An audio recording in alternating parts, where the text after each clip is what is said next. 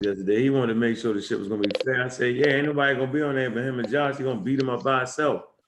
Definitely need no help. Okay. Let's talk to him. Interesting conversation. Mm. Interesting. It's all good. We should be about live right now. Indigenous speaker. The hell is you eating, Buja? Oh, that must be. What is that noise? Uh, What? tighten up. What I do? That ain't me. No, tighten up. What? You know what I'm talking about? Tighten up. No what? Yeah, what? Where you where you sitting at this weekend? Home. Tighten up. Oh shit. Yeah, yeah. You know what I'm talking about there, huh? You been quiet because the Baltimore. Nah, nah, nah. I ain't quiet on that. That was a good ass whipping right there, yo. Yeah. Mhm. Nah, yo, they Y'all got too beat. cocky, man. Too cocky. Nah, that wasn't it, yo. They just got beat by a better team Nah, that yo, day. y'all was supposed to win that game. No, we wasn't, yo. No, they came out there and bullied the bully, yo. That's what we do around here. We bully the bully, yo. And I think, I think if given the same circumstances, they wouldn't have rested that for three weeks. Yo, you can't rev the engine up after three weeks. I think we all learned that lesson. And Lamar, he's young. This is second. That's not an excuse. He That's threw like 60 times. Huh? He threw like 60 times. Yeah, that was. I ain't mad at him for doing that, dog. They was. I'm it- mad because he should have ran. Nah, it was even ratio through the first half, right? The throwing and the passing was equal. But then after the third quarter, after he did a couple mistakes, they ain't had no choice. But I mean, he in the playoffs before Brett Favre and all them was. All the great quarterbacks, they wasn't in the Oh, playoffs their first and second year. I'm just Cue the, telling you. cue the violin. Cue the violin. Ah, man, come on, yo, man. That, man listen, man. Come on, yo. You got a running back that's 250 pounds, yo. Jim Brown, yo. resurrection, dude. So You what? can't make no mistakes against them. Not not Jim Brown, Eddie George. Nah, that was Jim Brown. You no, it was Jim Brown. No, Eddie George wasn't no 240. No, no, no. Man, Eddie George. That's Jim. dude. That's Jim Brown right there. You ever seen Jim Brown? yeah. Oh, that's Jim Brown running. Yo, that wasn't Eddie George, man. Okay. You tripping? Yo was running over people like it just. You see the way he pushed my main man in the in the back, yo. Yeah, I seen all that. Oh, he's like, get out the way. He turned him into a lead blocker. He stiff armed him and turned him into a lead blocker. Hey, look, look, Black African Power, y'all. What's good? What's happening? A well organized lie defeats a disorganized truth every time. Woo-hoo wee, woo-hoo wee. Man, y'all already know what it is, man. Look, it's God killing the house. We come to do we got to do. we gonna do we got to do. We standing tall, we standing strong. Hey, I'm a raw squad up. Pseudo killers on deck. Man, we at the after party, man. You know, we drinking a little bit of water, drinking a little bit of drinks, man, and we having a good time. Man, I hope y'all caught that powerful build on Asar Hotep's channel. Yep, it was a fair one. It was a well organized one. I think everybody got to speak. Um, it wasn't a debate though. It wasn't. What it was was a critique of a video that was put out about three years ago. Was that like three years ago, Wuja? Yeah, about three years ago, right? It's been that long, huh? Two, three years ago, right? Right, it was it was a video from 2017 by uh brother Joshua Kane. It's about two years ago then, three years ago. So yeah, so you know, we out there lurking. You might get it in one year, you might get it in two years, you might get it in three years, but you're gonna get it. Ain't nobody getting away with nothing. But I'd like to give a shout out, you know what I'm saying, uh, to the brother Joshua, Joshua Kane and the team you belong to for just stepping up. And that's all anybody ever wanted was somebody just to step up and defend your damn position right? If you can talk the talk, you better walk the walk. Okay, so um, my humble opinion, I like when the young younger brothers, you know, step up and challenge, right? Just to have the heart to get good learning lessons. You know what I'm saying? Uh, that was a good, hell of a learning lesson. So for all y'all out there that want to start saying somebody ain't this when they ain't that, I think what y'all need to start realizing is one, you know what I'm saying? We the first team to start saying, look, check this out everybody need to source the hell up, right? We need some sources, we need some references. But y'all jumped out the damn class before the rest of the class, right? Uh, we talked about people having degrees and how powerful a degree, a degree can be, right? We talked about that, right? And we put emphasis on having degrees. But like I said, y'all left the class too damn early. What you need to know is a person's propensity and vigor and study habits and methodology exceeds all of that. Because you can have a doctor's degree in the subject, right? And another person don't have a degree in that subject, you know what I'm saying, but got the methodology down and understand the subject and can knock your ass out. It's about the information and the data at the end of the day. That's what it's really about.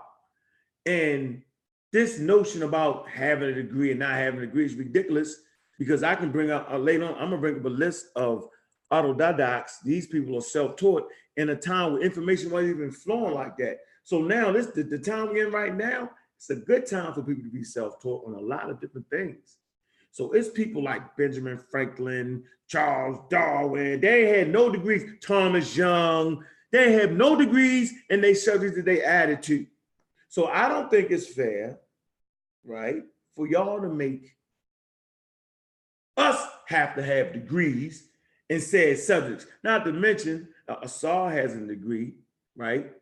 Uh, absolutely, in computer science. Dr. Oyama has a degree in engineering. Sister Naya has a degree in psychology, and the list goes on, right? But that don't mean that they gotta do work in that particular field. That's not how the Europeans was allowed to do it. They was allowed just to do the damn thing and they grandfathered in stuff for them all day long. So we're not gonna sit around and think that we don't have a group of scholars that can challenge the European academia with or without degrees. We'll get into later on about Dr. Ben and what degrees he had what he didn't have, right? Uh, the point, John Jackson, uh, Dr. Ben, uh, uh, um, John G. Jackson, uh, my man that wrote uh, Nature Knows No Color, Joel A. Rogers, they ain't had no degrees. John Henry Clarke, ain't had none of them had degrees. Look at the time period they was in. Look what they was going through, and we can talk about that a little bit. But I really want to talk about this conversation, man. Now, as a student of the game, I enjoy hearing crystal clear points, right? And I enjoy watching them dance, watching them get down. I enjoy that. And my quick take, and you know I'm biased though, because I've been privy to the argument um, for the last three, three, four, five years. Um, I fought it in the beginning based off my limited understanding of the whole subject matter, but I always start out not understanding stuff. I always start out where most people are, but I don't stick with it. I've learned that you can get off your damn position and change your mind based off of more available information. So I spend time with Asar and I understand his arguments. Um, and I don't think we should put a cap on uh, African genius. Uh, I don't think we should have put a should put a cap on human genius. Like if a brother is talented, let them do what they do. Let the chips fall where they fall. Uh, we do not promote pseudoisms, right? But we absolutely positively don't put a cap on what a person can do and cannot do. So the statement was made routinely that Asar does not have uh, a degree, and that would mean he's not a linguist. Well, I be damned. If that ain't the dumbest thing I done heard in years, I'm gonna tell you this for the last time. You do not have a degree in a said subject to be excellent in that subject and to change and to challenge academia. Uh, Brother Wuja does not have a degree in uh, reading the. Meta or degree in Egyptology. I want to say that right. But I would bet my damn money on Wu Wuja against any of them dealing with the language. I put my money on them. We can we can line them up and send them down on that. I promise you that. So y'all need to know what we represent. We represent brothers and sisters that got degrees, right? And adding to field studies that they don't have a degree in. We represent brothers and sisters that don't have no damn degree and self-taught themselves, right? Understand methodology. We just represent the daggone people that want to give our people correct information and correct knowledge. Uh, we represent respecting the elders. We also represent correcting they ass when they wrong. At least I do. I'm always be respectful though. So at the end of the day, man, let's have this little conversation, figure out what y'all thought. I'm gonna let you start off, Ujai. You know what I'm saying? Yo, you you know you've been you've been at the forefront. Um, based off of me doing some study on Greenberg, uh, based off him learning languages, then uh, I guess they we would have to put you in the linguist field, brother. So what you think about the conversation though? Okay. Um, well, let me let me. I just want to comment on what you what you opened up with about the degrees. Um, here's here's where it's it's very strange, and so here here's here's the challenge. Um, Asar Imhotep is being cited as not being a linguist, and therefore, uh, because he doesn't have a degree. So what what the accusation is is that Asar is not a linguist because he doesn't have a degree, and therefore, because he doesn't have a degree and he's not a linguist, therefore his work is not to be um, taken as you know serious or credible. So that's the that's the that's the implication. So I want to make that clear. What's being said is that Asar's work is not credible because he doesn't have a degree, and because he doesn't have a degree in linguistics, he is not a linguist. But here's the thing: Greenberg and Asar quoted him tonight. I'm glad he read that out of Greenberg's own words. No, no, leave that out. Leave that out. Leave, don't say that. Leave that alone. I'm gonna be Okay, well I'm saying, but X- these other. These other heavily cited linguists Mhm, that we all would call a linguist, they mhm. don't have degrees either. Christopher. Ehret does not have a degree in linguistics, but yet he's he's brought up in linguistic conversations all the time, every day, all day, and he's called a linguist. And so that's the that's where the logical fallacy or the inconsistent logic exists to to say that Asar's work is not credible because he doesn't have a degree in linguistics, therefore he's not a linguist, you would have to say the same thing about these other guys. And so that's where the fallacy happens. That's where the inconsistent logic is. So I just want to make sure everybody understands that point that was raised. You know, so that was that. But hey, you you asked me what I think about the um the conversation. So I'm just gonna give my my my oh my high level overview, and then I guess as as you as you as a conversation go, I, I'll chime in like in more details. But overall, I I think the conversation went very well. I think that um the you know I was I was in the chat reading the chat. I, I wasn't chatting in the chat, but I was reading it. Um, and I was trying to tell people to to to like chill out on the chit chat so everybody can pay attention. You know, listen, listen, listen. But I think it was very fair. I saw I saw a lot of people I saw um people saying that um Asar's channel is biased, um this is biased and stuff like that, which was crazy to me because Asar allowed the brother Joshua to speak his his his full time. He didn't interrupt him.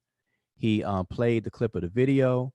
Asar addressed it, and then he allowed uh, the brother Joshua to to reply, and he never cut him off.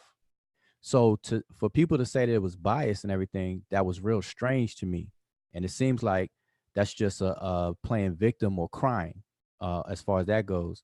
But I think it went very well. I think that it was a good conversation, um, and the way that Asar had laid it out in terms of playing a clip, that way Asar can never be accused of misquoting Joshua.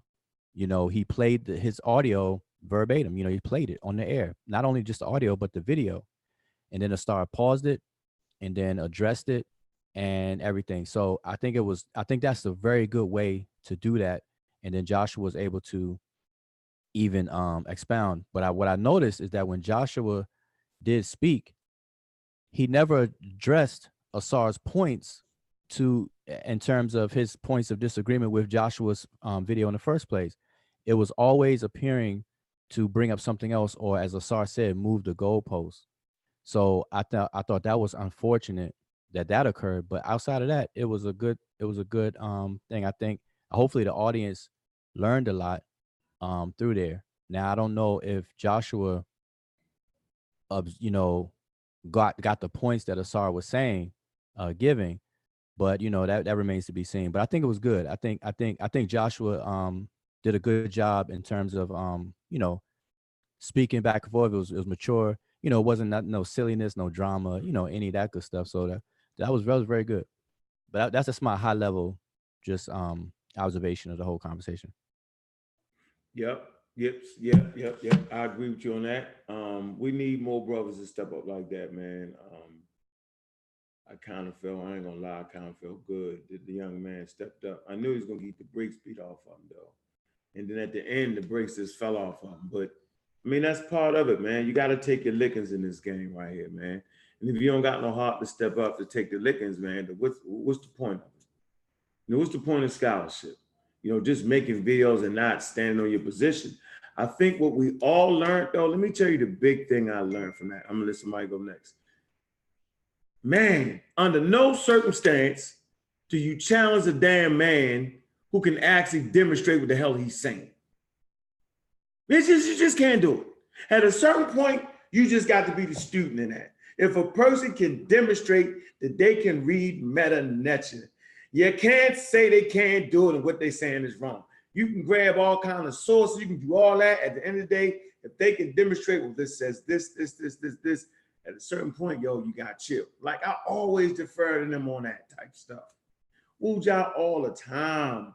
You know what I'm saying? Like I'll fight, okay, and then when it comes to the point where where I reach my level of what I can go past, I gotta defer to them and say, well, wait a minute. So what does this mean right here?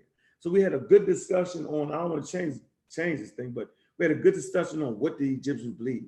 And so Wuja, like he do, you know, we'd fight out online, or fight out. Then he called me up just hit me with some common sense stuff. Like at a certain point, you got to know if you read any text, for instance, that somebody is walking on water in your damn mind, all you can see is them walking on water. You don't know what the hell the person meant when they was writing it. I mean, you I couldn't get past that. Wasn't no getting past that. I've learned how not to try to get past the stuff that you just can't get by. So I think the good lesson for everybody to learn is if you cannot demonstrate, right, your damn argument, you got to take a back seat.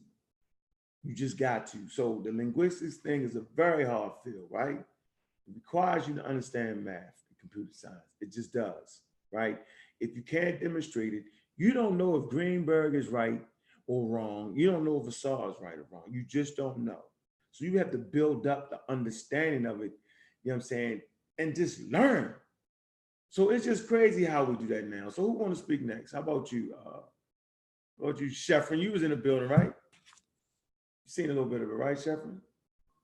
Yeah, what's up, y'all? I, um, I seen a little bit of it, but I'm I'm I'm going with um what you said. I, I didn't I I don't understand linguistics enough to be able to check Asar. So it was it was just a conversation that I listened to. I there wasn't too much I could uh critique from it, but I think both of them handled themselves well in a debate. Mhm. It wasn't a debate. It was a discussion of the video. Let's get that straight. It wasn't. Well, true, the critique of the video. It was a critique of the video. So uh, I'll give you some background information on it. There, there's a language called uh, Afro-Asiatic and um, European guy, um, anthropologist. I like to make that clear, just an anthropologist, right? That actually self-taught himself linguistics. So he's definitely considered a linguist, but he taught himself that. So he was afforded the right to teach himself uh, uh, to be a linguist, right? And I'd be damned if uh, I won't support my brothers and sisters in doing the same damn thing.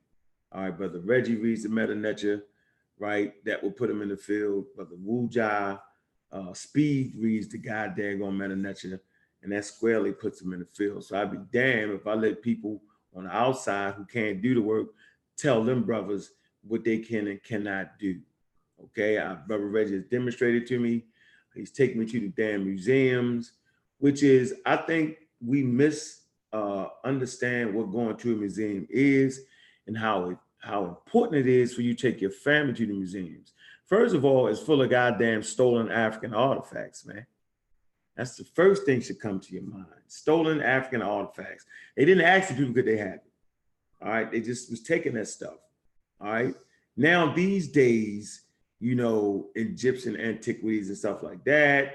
You know, they put a lot of stuff on loan, and now it's done. But but but but those people that create those artifacts, they wasn't afforded the opportunity to really, you know, make a statement on whether it can go here, it can go there. So this is an important place to start. I'm gonna say it again.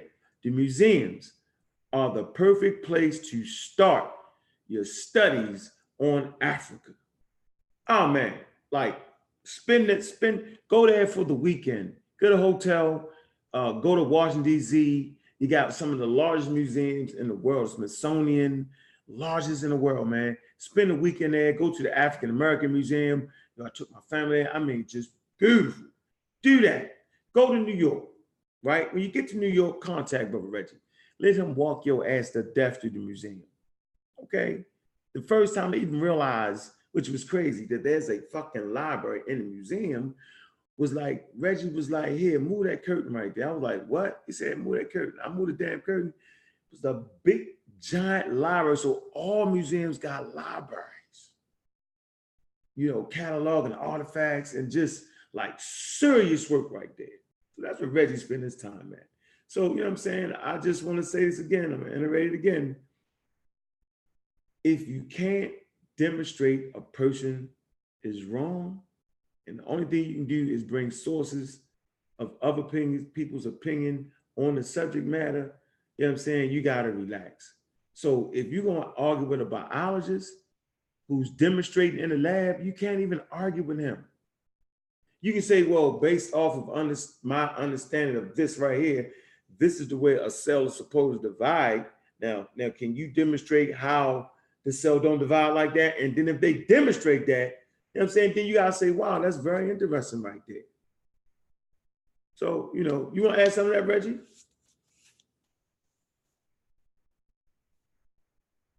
Mean, this must be on silent somewhere. You done? No, I'm, I'm, I'm here. Um, I think, uh, going to, um, ancient Egypt, uh, or, sorry, going to Egypt and looking at ancient Egypt, uh, is, is an investment. Not everybody can do it, and it takes, uh, i- i- and, you know, it takes some planning, it takes some time. Um, in between that, there is the, uh, literature, uh, that exists in, uh, bookstores and uh, and in libraries. And then there are courses in which you can take to be familiar with the language. Uh, it's important, I think, that if you're going to uh, talk about the field, you should have some language uh, capabilities. Not everybody can uh, read it very, very quickly, very fast. It definitely takes time. Uh, you know, there are people who they do this with a certain uh, high level of acumen. So Ujawo, he does it with a certain level of acumen in the people he trains. And there, then, and then there are others who do it with a certain amount of acumen. But in the, in your course of study, uh, one thing is important is, uh, Ankh said about the libraries, is that the libraries contain, uh, they contain uh, um, primary material. Uh, a museum cannot stand without a library because all the items in a library has to be cataloged. And so you need a team to put together a museum. And then once that museum is, as it's being constructed, you need to catalog when you get the item, where you got the item, what uh, provenance did you get the item, uh, and then uh, if you can translate what the item says. And then oftentimes museums have libraries because uh, they have to substantiate um, other facts about the material from other authors. So um, the major, we're lucky, we have major uh, world-class museums in the United States. Uh, the Metropolitan Museum of Art is one. The Brooklyn Museum is another. We have the uh, uh, the one that's in uh, uh, Penn State uh, is in, is is incredible because it deals with uh, the period of uh, uh, Merenptah. That's there, uh, and, and then you have the Boston Museum of Fine Arts. And then you have other smaller libraries where you have, I mean, museums where you have collections that flow through it. And you have libraries that it uh, floats through it. But then, but one thing about studying this culture of this people is that the materials that flow through are very important to um, to, to try to get access to so you can get a, a flavor of actually what's going on instead of having people just lecture to you and they may be wrong or right, but the only way that you can verify it is really through reading and then associating with groups of people who actually um, um, do this work. I'll stop. Mhm. But yeah, Sean. No, no, you're gonna say you had your damn comment posted up there forever. Man, listen, man. You... All right. So first, I want to say uh, ETM Hotep, really Sean. Welcome in peace. My name is Sean. I'd like to thank everybody for tuning in. If you watched uh, the conversation between um, Asar Imhotep and Joshua Kane, uh, you probably saw me say a bunch of things. Um, when the discussion uh, started, and I'm just going to be honest with you, I never watched Joshua's critique, never watched it. So, uh, what was being said was the first time that I could hear it. So, in my immediate response, uh, the first thing that I actually said when the first point was played was, This is not correct methodology. I was questioning the method from the beginning because when you're taught and over and over you you you're taught methodology why is it important and then you go out and you get all these sources pertaining to how to um, do research methodology what's the steps why is it important and you do you, you know you illustrating all of these these pointers in regard to that you start to notice it quickly so yeah, you'll see me on Garfield's channel talking about methodology. You hear me, you know, preaching about methodology, methodology, methodology. And this was why. This was a clear case of why uh, we harbor away at these points. Because from the beginning, he was already, you know, arguing from ignorance. And then he committed the fallacy by appealing to authority. And then he questioned why Asar was saying that he was appealing to authority. And the reason being is because of his methodology. He relied on someone else's um, position that didn't counter the information that Asar was saying, but he just did it just because he felt like it did not agree with Asar's premise from point one in the position of the, the video. So I wanted to understand why I needed to retire the book. So when he did that and he relied on somebody else, I immediately had a problem with it. Like, no, we already wrong from the beginning. So how can we get back on track to find out can we can he demonstrate? So he couldn't demonstrate anything. We found that out. He doesn't, you know, he doesn't study linguistics from that perspective. We found that out. Um, he made some, he even admitted some errors in there. We found that out but he didn't want to admit to some of the other things that was asked of him in that and we found that out uh, but in all fairness to to uh, uh, brother joshua kane after actually listening to what he was doing i mean i just commend the brother for stepping up um, i did say that in the chat i mean i'm not trying to be disrespectful he did have for years he had a lot to say on facebook and i just think that based on what he had to say on Facebook. And then when you listen to his critique, it wasn't warranted. It just failed. It failed to meet uh, a scholastic um, attempt at this. And it was all due to uh, shady, faulty methodology. you say shady. It was, it just seemed more personal. You know what I mean? Like, I, I don't like you. And I still feel like that. I mean, just based on the conversation in the comments, is it was more so I just have a disagreement with you and y'all think y'all better than type of a, a bill to me than the information itself. I just think the critique was from a biased perspective of I just don't like you. Scholarship. That's what I think.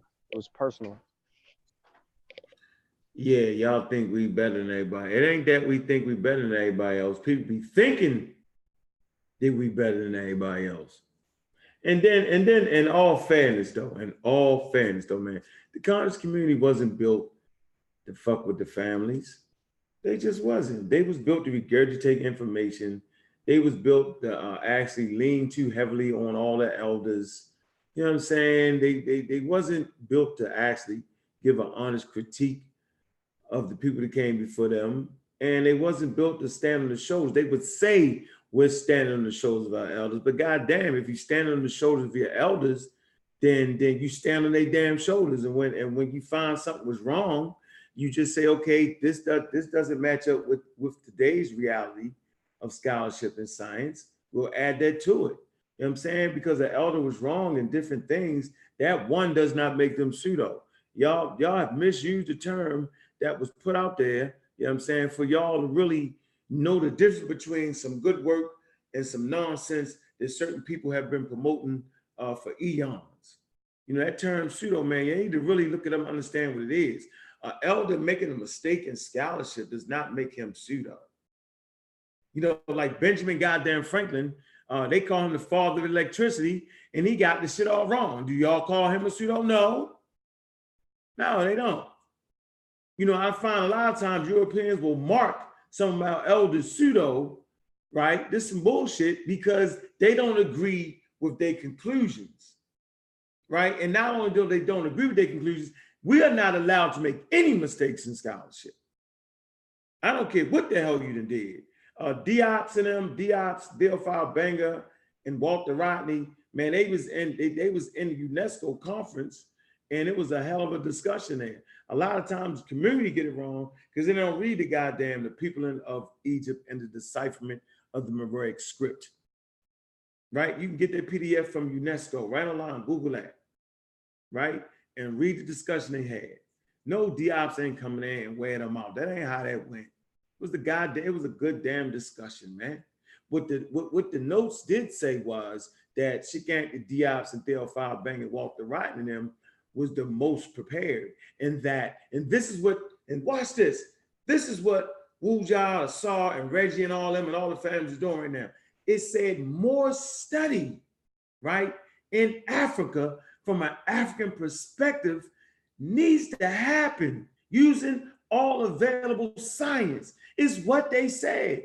So when we start to do that, you know, our own people be trying to freeze us out of the situation. People that's supposed to be smarter than that. So that's how I feel Team Osiris, you know what I'm saying, be doing. Man, man, the directive is to when you find somebody that's actually trying to change some ideas, man, you supposed to get in and learn from them and see why is they going against that?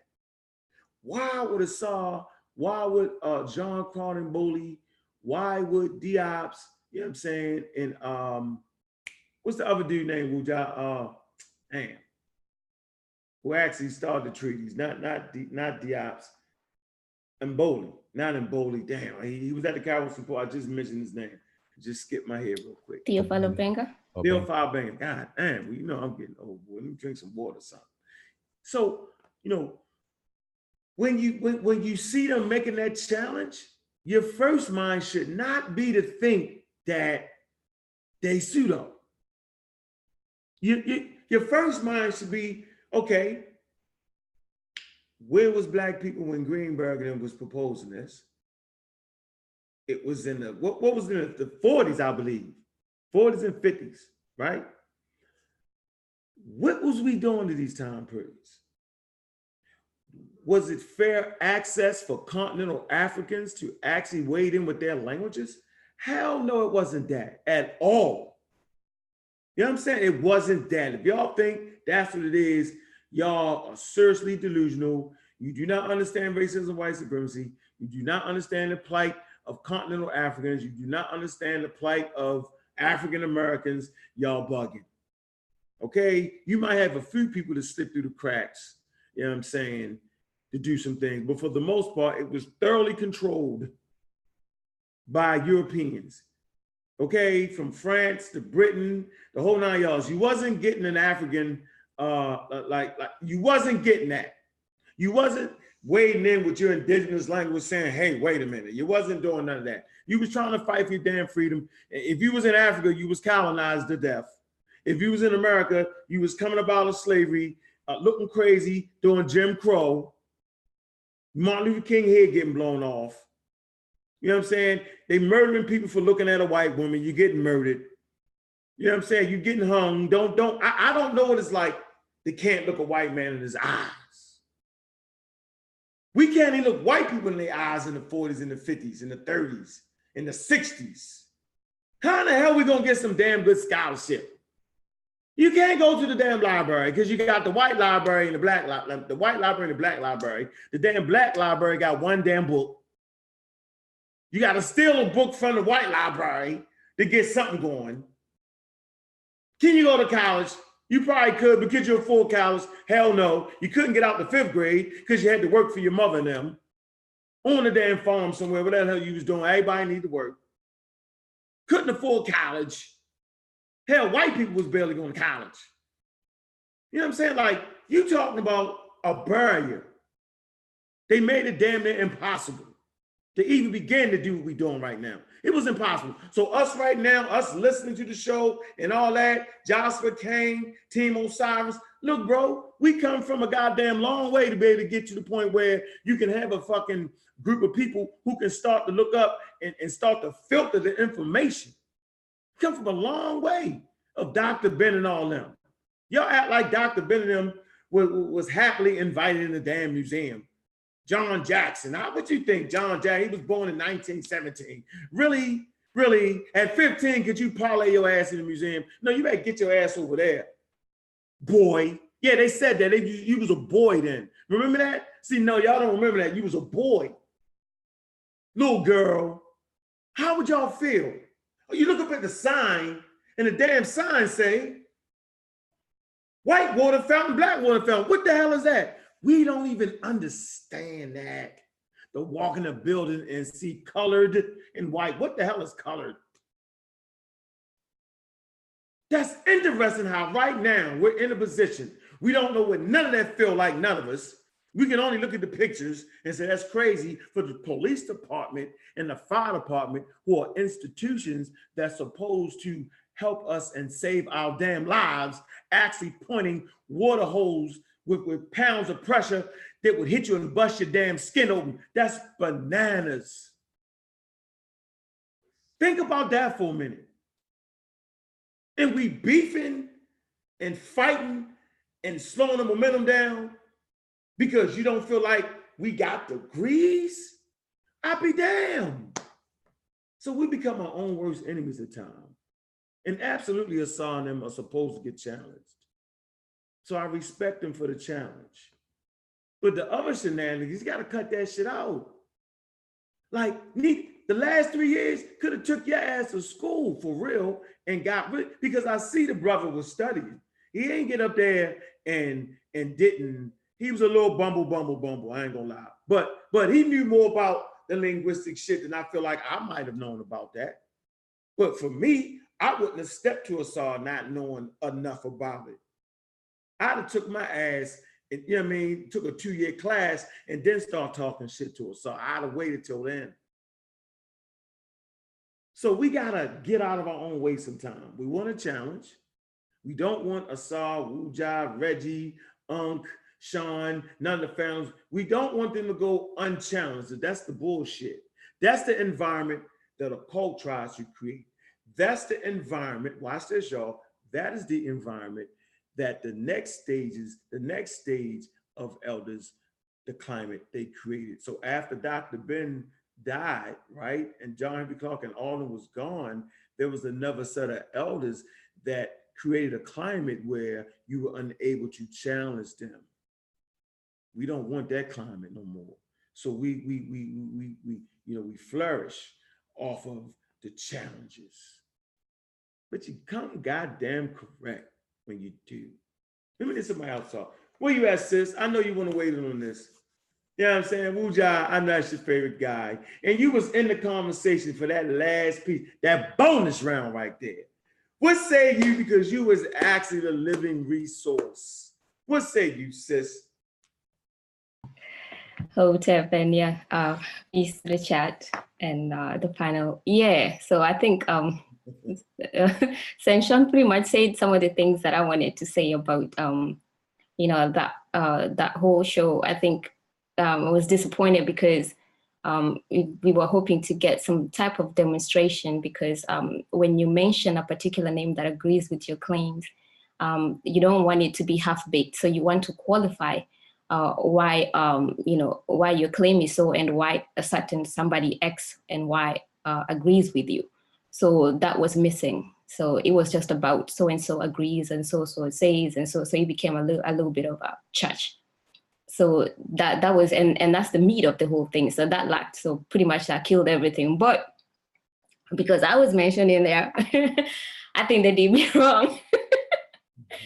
because um, I think um, and it pretty much just shows um, their methodology because they uh, they came to my Facebook page, looked around, and then um, just turned back and went and reported on what they think uh, I was all about, which doesn't make sense because uh, you want to uh, interview somebody, you want to um, ask questions, you know. So they didn't do that, obviously, and they got a, a lot of things wrong because um, first off, you know, they started off by um, like I thought she was some kind of scholar. Yeah, like um, if you do, if you didn't just skim through my page, you would know that I am actually the right kind of scholar because I got a degree.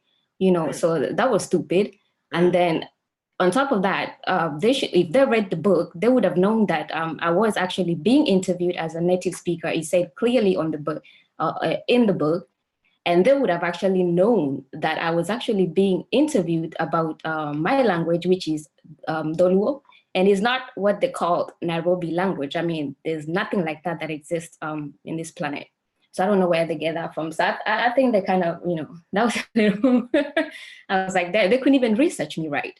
So that's why I believe, you know, like they, they, you know, they just skim through things. So they definitely did skim, um, skim through, um, you know, the books clearly, and also uh, me. And I think they wasted a good opportunity because if they came around my page, they could have just contacted me and then, you know, find out more information about, you know, what was going on if they were not really ready to read the book.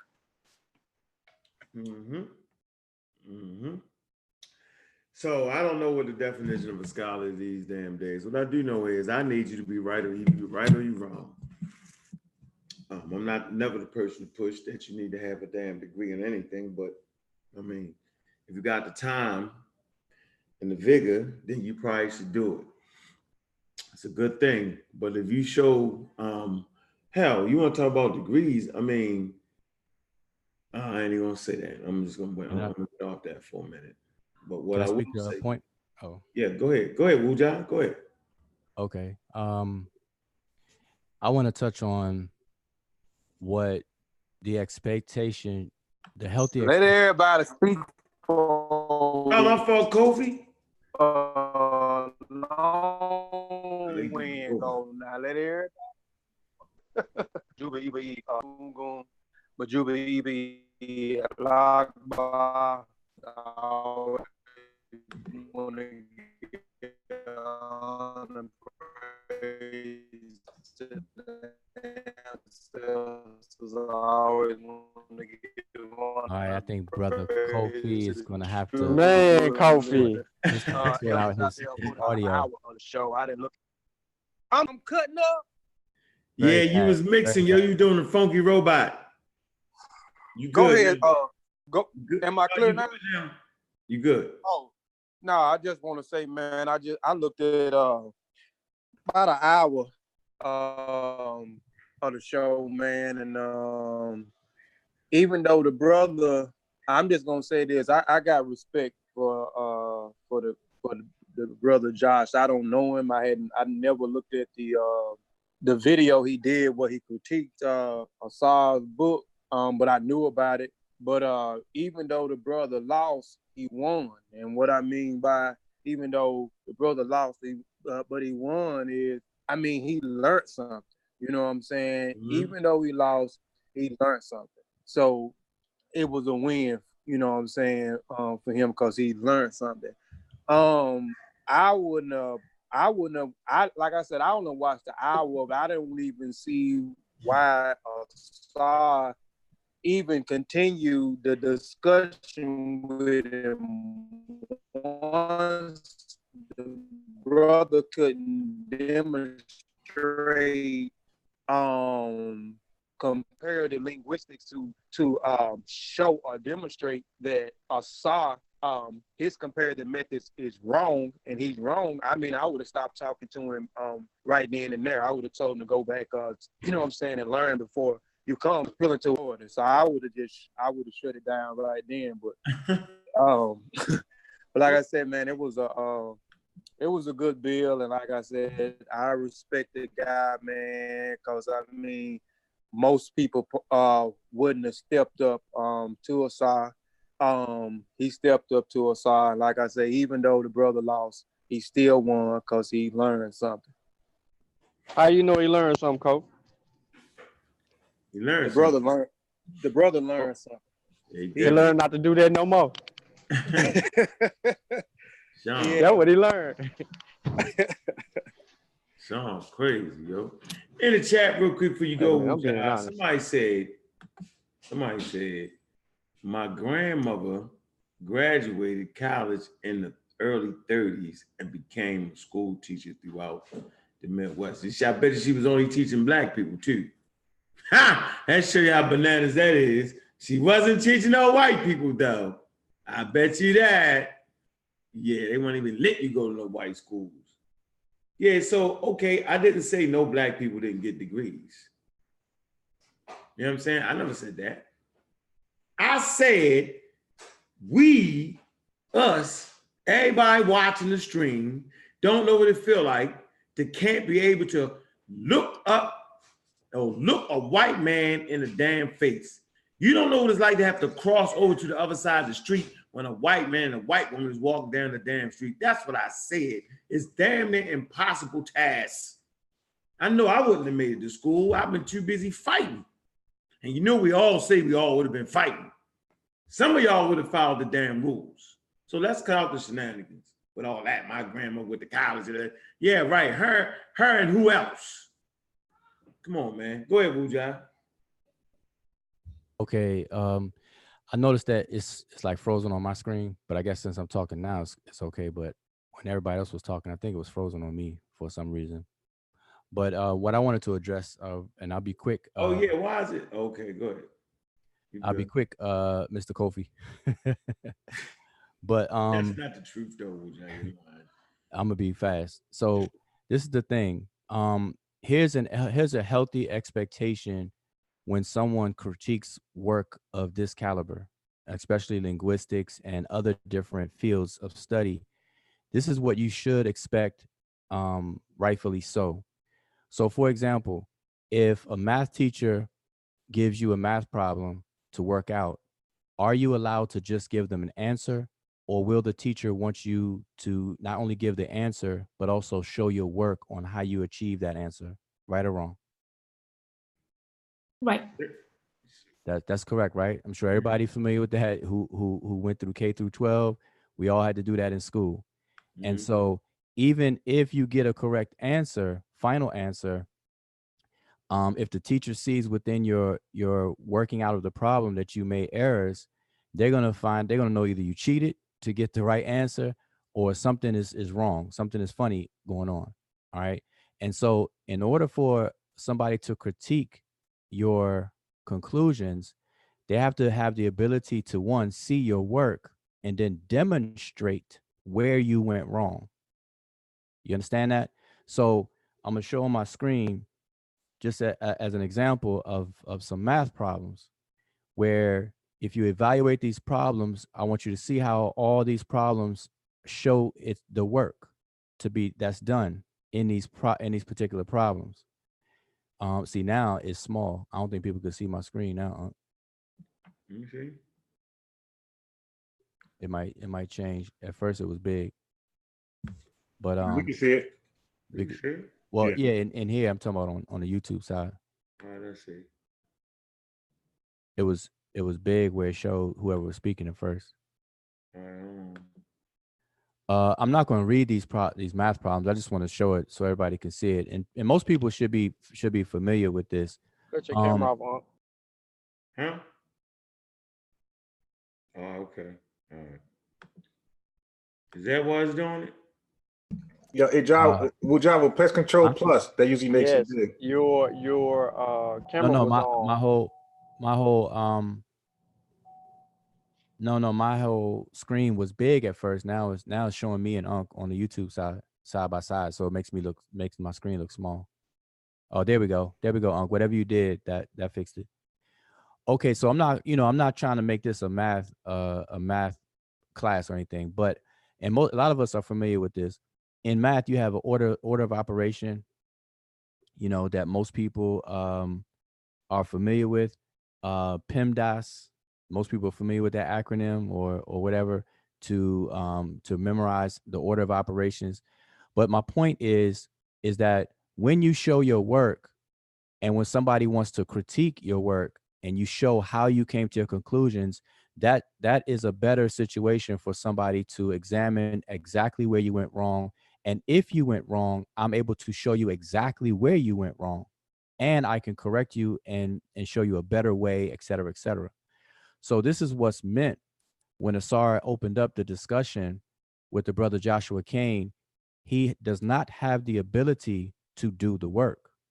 He does not have the ability to do the sound meaning correspondences, to set up these consistent sound meaning correspondences, to even show how Asar's work, when he did it, is in, indeed wrong.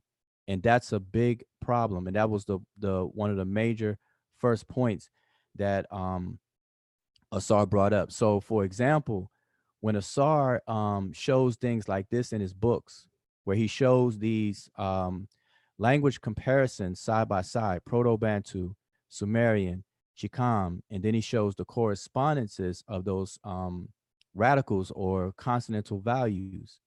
So what Joshua Kane should have done, but he does not have the ability to do, what he should have done was to show exactly where Asar went wrong when Asar is showing these sound, um, these correspondences here. And wherever Asar, Asar showed these correspondences, he should therefore be able to show where Asar went wrong. But the brother Joshua Kane cannot do that, did not do that. And that was a big, um, that's a big problem when you're critiquing work such as this, when it comes to when it comes to linguistics, and like I said, other different fields of study as well. So that was a big problem. And so, of course, when people can't do the work, they have to rely on an appeal to authority. So anybody out there that agrees or appears may not um, um, agree with Asar or who, who didn't even check out Asar's work themselves, then it becomes real fishy, uh, foggy and blurry because now it's like, well, I have to appeal to consensus or appeal to authority. And then that's that opens the channel for, well, brother Asar, where have you um, got your stuff reviewed by a professional linguist. The reason why people say that is because they need someone else to review Asar's work and not themselves because they can't do it. And so that's the that's one of the biggest problems that I saw and that I see all the time, but I definitely saw it tonight where a person has the inability to actually do this kind of work to be able to show where mistakes occurred and where they uh, were right, somebody was right and somebody was wrong. And that was the thing that Asar pointed out. So I just wanted to point that out to everybody uh, watching right now. Let, can, can we address the elephant in the room? At this point, people are sitting around saying, well, God damn it, maybe I can't read Medu Neter or maybe I can't do linguistics, but based off of the scholarly work that I'm reading, that shit don't seem to be right. Is that a possibility? Can, can people wade in from that end though?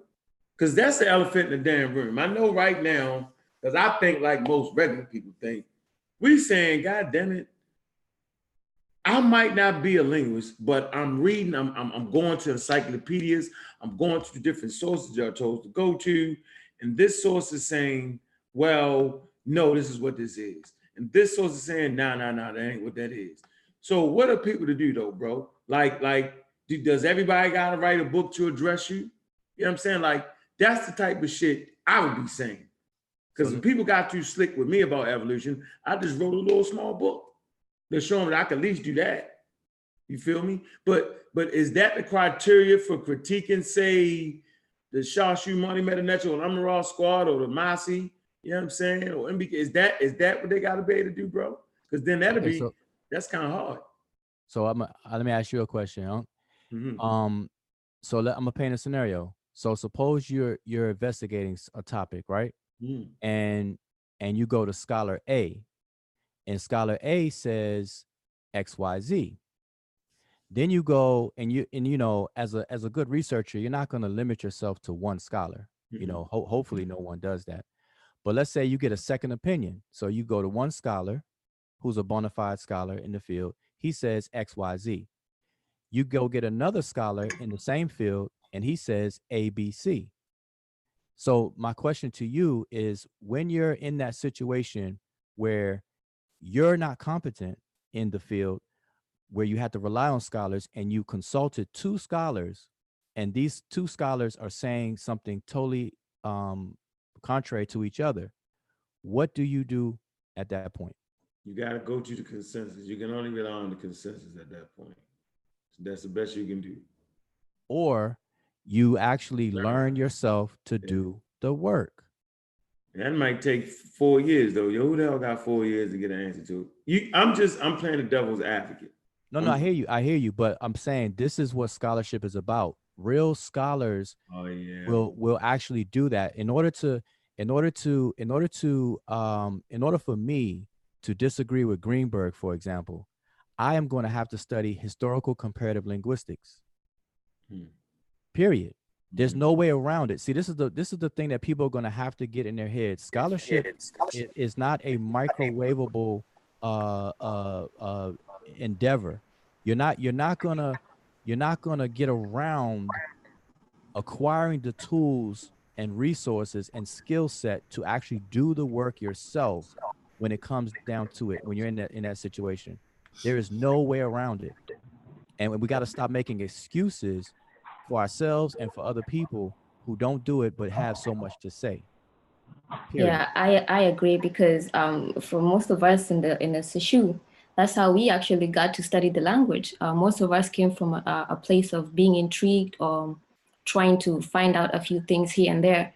So if you're really interested enough to a point where you want to critique or you want to be involved in in in, in what is going on within that particular field and and you know um, be interactive and have some input, then you definitely have to put in that work. I mean, there's no excuse. I did it. The rest of the issue did it in our particular study field.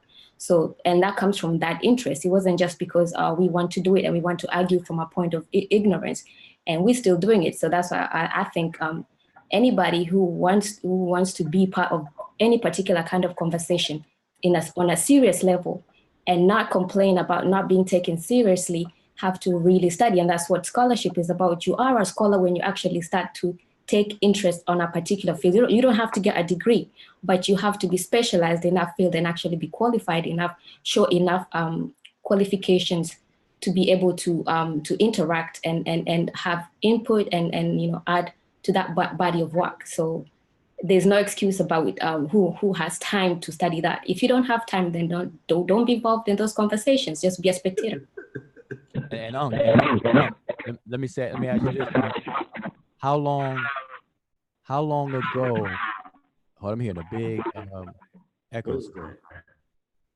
I mean, a big echo. I think. So, Unc, I got a question. Another question. Last question. Um, how long ago did did the issue about the validity of Afroasiatic come up? How how how long ago was that? Five, six years ago when I was fighting the Saw, get out of here. He like, come on, man, this should help support your position. Okay, so you said five or six years ago. So Yeah, correct me if correct me if I'm wrong. Yeah. is five is five or six years long enough for somebody to get to become competent in historical comparative linguistics even get a degree No, I think you're right. Um, just like when, when when when we had to deal when I challenged everybody on the squad that the meta lesson hadn't been deciphered, I remember that moment in history like it was yesterday. And as I got the brakes beat off me like Joshua did, I say, I got damn man, I gotta learn. I gotta actually learn that. And so, you know, over the years, I mean, y'all kind of taught me. I mean, you sit down, you was very, very patient with me. Uh, and I learned how and why, you know, the Nebuchadnezzar was deciphered. And the shit wasn't no easy learn. You had to really, uh, it, it just was a, I can't explain it. Like it, it, it was going against kind of like your logic sometimes. You, you know what I'm saying? Like with certain things he was talking about, like how um although you might can't, we might not hear, you know, indigenous Egyptians speak it, you know what I'm saying? But that still don't mean you can't decipher it. You, you feel me? And it's just so you would you you had to sit with somebody that understood the subject and you had to be taught for me to even begin to challenge on that. So I do get that. So y'all do got to be competent in the subject that, that you're trying to challenge a, a person in. And yes, I put the chat, I put the link in the chat room. So if anybody to come on some questions, um, you know, you, you, you know, give your uh, perspective on what what uh, what went down. I think that was, I think first of all, I like to say, it, for me, it was very fair and it was very classy. And you know, I'm looking for more class in, in 2020. And you know, I'm glad the saw is back on this uh, grind again, bringing bringing the scout, the true scholars back, uh, you know, in the neighborhood. And hopefully, you know, after he get them there, come on over, you know, to the Amin Raw Squad uh, channel or the Black Atheist channel, just so so everybody can experience uh, uh, what real scholarship is. And this is where I got it from uh, a watch and a saw grinded out about 10 years ago on Blog Talk. He had this real weird ass show where all these uh, uh, doctors and academics was talking. I don't know what the hell is they talking about. You know, it wasn't the cuss you out type shit like man said he was doing. It was another flavor. And uh, you know, I'm glad to see you back on the ground again. So yeah, I'm gonna put um I put that back in chat room, let these people in now. I'm telling y'all right now, I'm on my grown man 52 man shit right now. I'm chilling. I'm 52. I'm not yelling at you. I'm not hollering. I'm not doing all that. But if you get too slick, I will cuss your ass out. All right, I'm gonna let you know that. But but 99% of the time, you know, I'm not I'm not arguing with you. We're not doing none of that. You know what I'm saying? We got respected scholars on the on, on the platform. Uh, we got a lovely sister on here, and you know, I want people to hear the conversation. So I'm not willing to actually um, argue you down and howl and scream, cut you off. I will black ice you in a heartbeat. We're going back to the black ice days. That's to keep me from cussing you out. So I'm gonna open up the lines. Let's be respectful.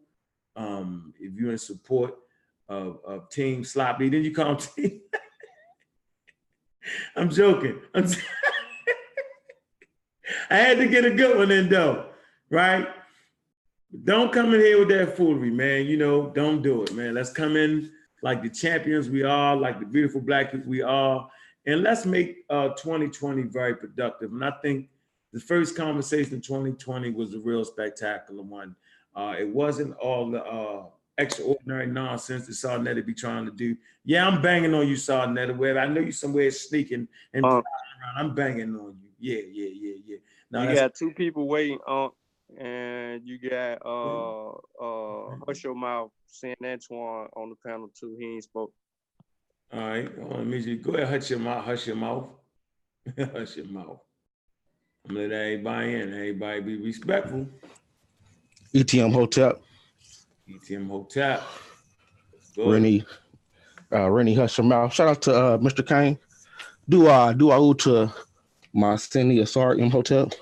But you brought, you brought it up initially. You said what's the elephant in the room? I'm gonna tell you what the elephant is. The whole approach is the interest in the Kemet. So they want to discuss as far as DNA, them coming from the Middle East as opposed to uh, it coming from the South. That's the, that's what it all boils down to. Who come from Middle East? What you mean? as far as the language, the culture. That's how that's their approach. It's always been their approach. Oh, did they come from the Middle East? Yeah, the Levant area. Oh yeah, That, yeah, that's so that's when they use the references that they use. yeah, That's where it all goes back. That's the elephant in the room. they do. Yeah, well, you can read the UNESCO report. You know what I'm saying? That was a good one to tell you what they what the conclusion they reached. Uh, you can go to the UNESCO website and uh man, I had I don't know why I can't remember that. It's decipherment. No, what, what is it, Asar? How you say that? I'm talking about with uh team of pep. Let's go back to like Christopher No, and the whole the whole approach as far as with uh Mr. Kane. yeah, yeah, they yeah. Oh, you mean to, I don't think they support that the, the culture come from the Middle East though.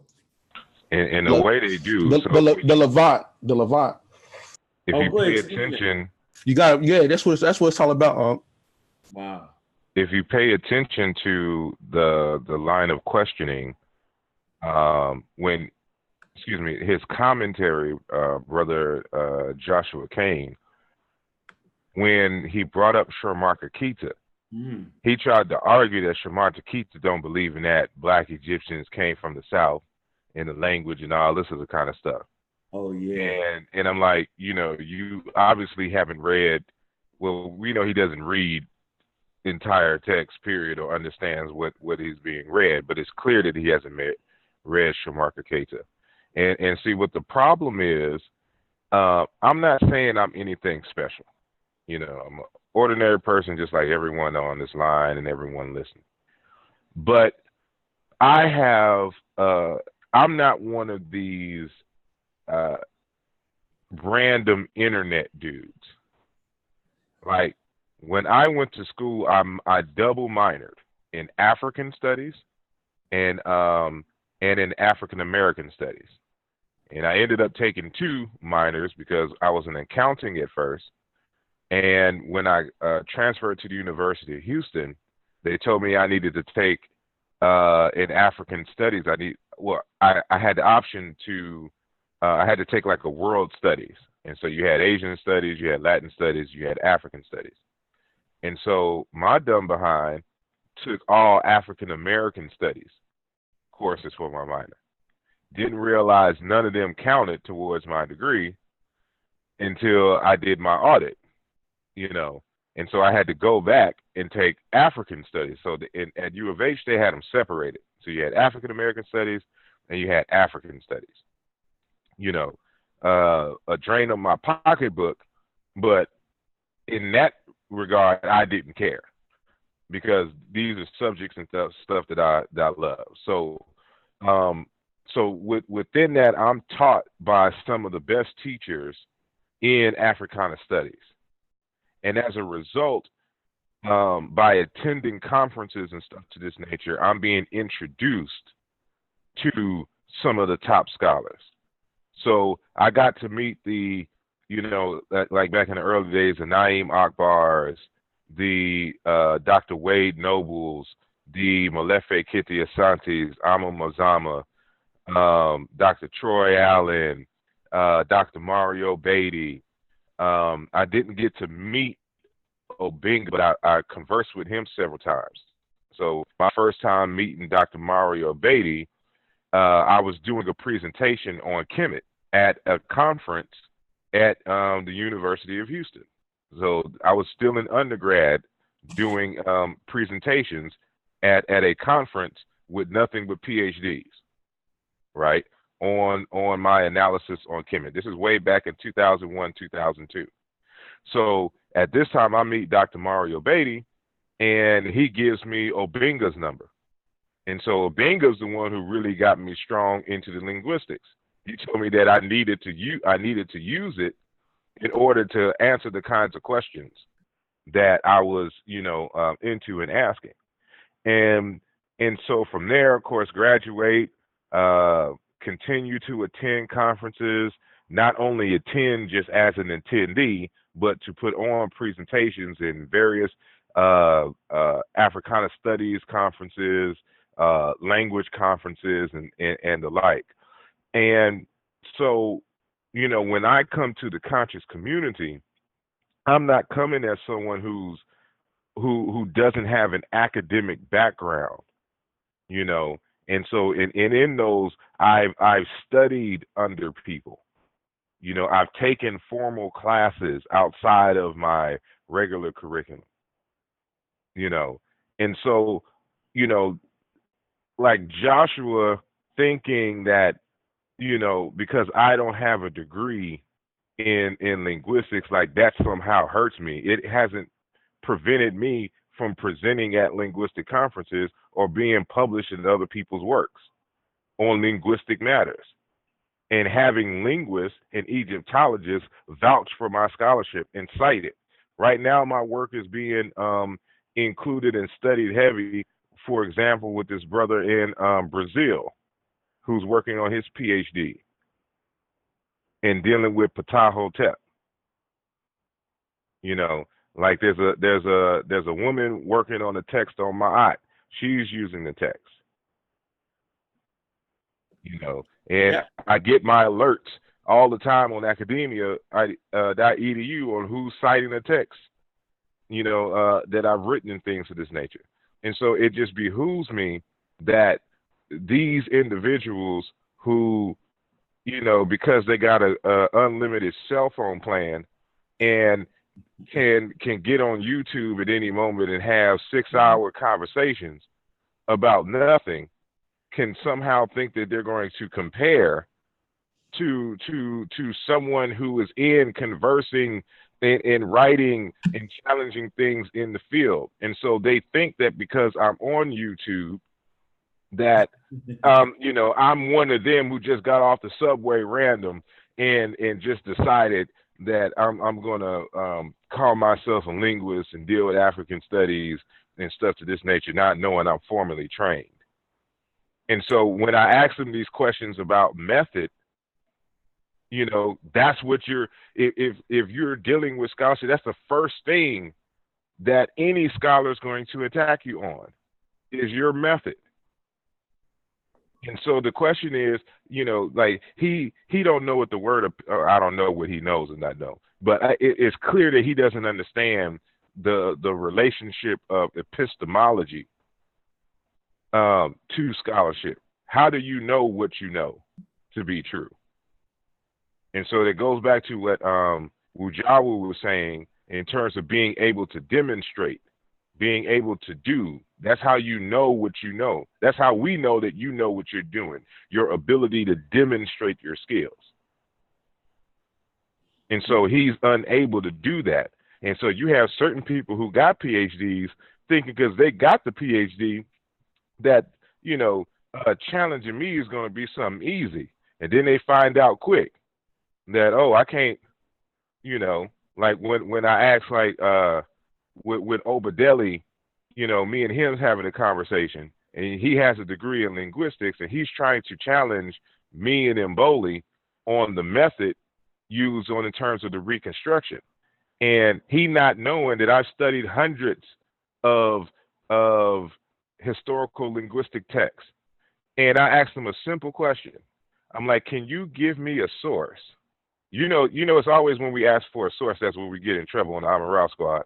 I'm like, can you give me a source that um, demonstrates and um, reconstructed a language in the way that you argue is is the standard? Can you provide that source for me so we can review it and then compare it to Mboli's? All of a sudden, he had to get off the phone because he, he he was he was busy and stuff to this nature. And this stuff happens all the time. All you have to do is ask them, you know, for their uh, for the demonstration. If if this is the standard, show me. You know, because what what you'll find out when you start getting into serious study is that a lot of information that is being passed around in these textbooks have never been demonstrated. They've only been uh, carried out in the modern day because the person who suggested it is a person of prestige. But you you look through all of their work, you won't find it in terms of the demonstration where they, where they got um, how they came to their um, conclusion and things. So I won't be long with it uh, any more than I am. All right, I'm Otep Raw, man. Okay, bro. I apologize to your grandmother if you say she taught white people. Okay. I apologize to grandma. Sorry about that, grandma. Sorry about that. Okay, so all right. Yeah, you do gotta have a certain level of uh accuracy, a certain level of critiquing you, and that would that, that you would have to have that level. And so this is the level we seek to have. Um, so anybody else want to add to the discussion? Anybody uh talk about the events that trans- transpired? i will go What about you, three four seven? What's good? Yo, What up? what up, man? This is Rob Bourne. I, I, I'm I'm the I'm the guy that's not a scholar, so I, I'm I'm just here. I'm just here. Listen, I'm the only person that on this panel that will tell you that he is not a scholar. Um, I just I, I wanted to um you know add on you know about what I heard Jawa say. He asked a really important question, and he asked that the other day, and I want to um add on to something about his thought. So Jawa gave the example is of if you are studying a subject, and as you study this subject, you find one scholar that says one thing and one scholar that says the other thing. What do you do from that point? If you want to find out about a specific subject, the answer given is you have to go do the work, or you would have to demonstrate um, on whatever subject that is, and then come to your own conclusion. So what I'm getting from this is me looking on the outside. Remember, I'm not a scholar. This is me looking at somebody who just likes to read and you know pass off what I learned. If if, if I see is feasible to whatever audience I'm trying to convey my message to. So if I'm studying a subject, let's say Egypt, and I'm just want to know about Egyptian religion, and I'm looking at this, and I say, okay, so where do you start? You start you know, seeing what's the primary documents that people are looking at, who's the authorities of these things. And then I'll read them and look at them, compare the two, three, four, then I'll make my own understanding. But now, like, let's say a person like Asar comes along and he's like, yo, what you thought is wrong. You thought that the Sumerians were some other people, DNA says they're Arabs. You're wrong. The linguistics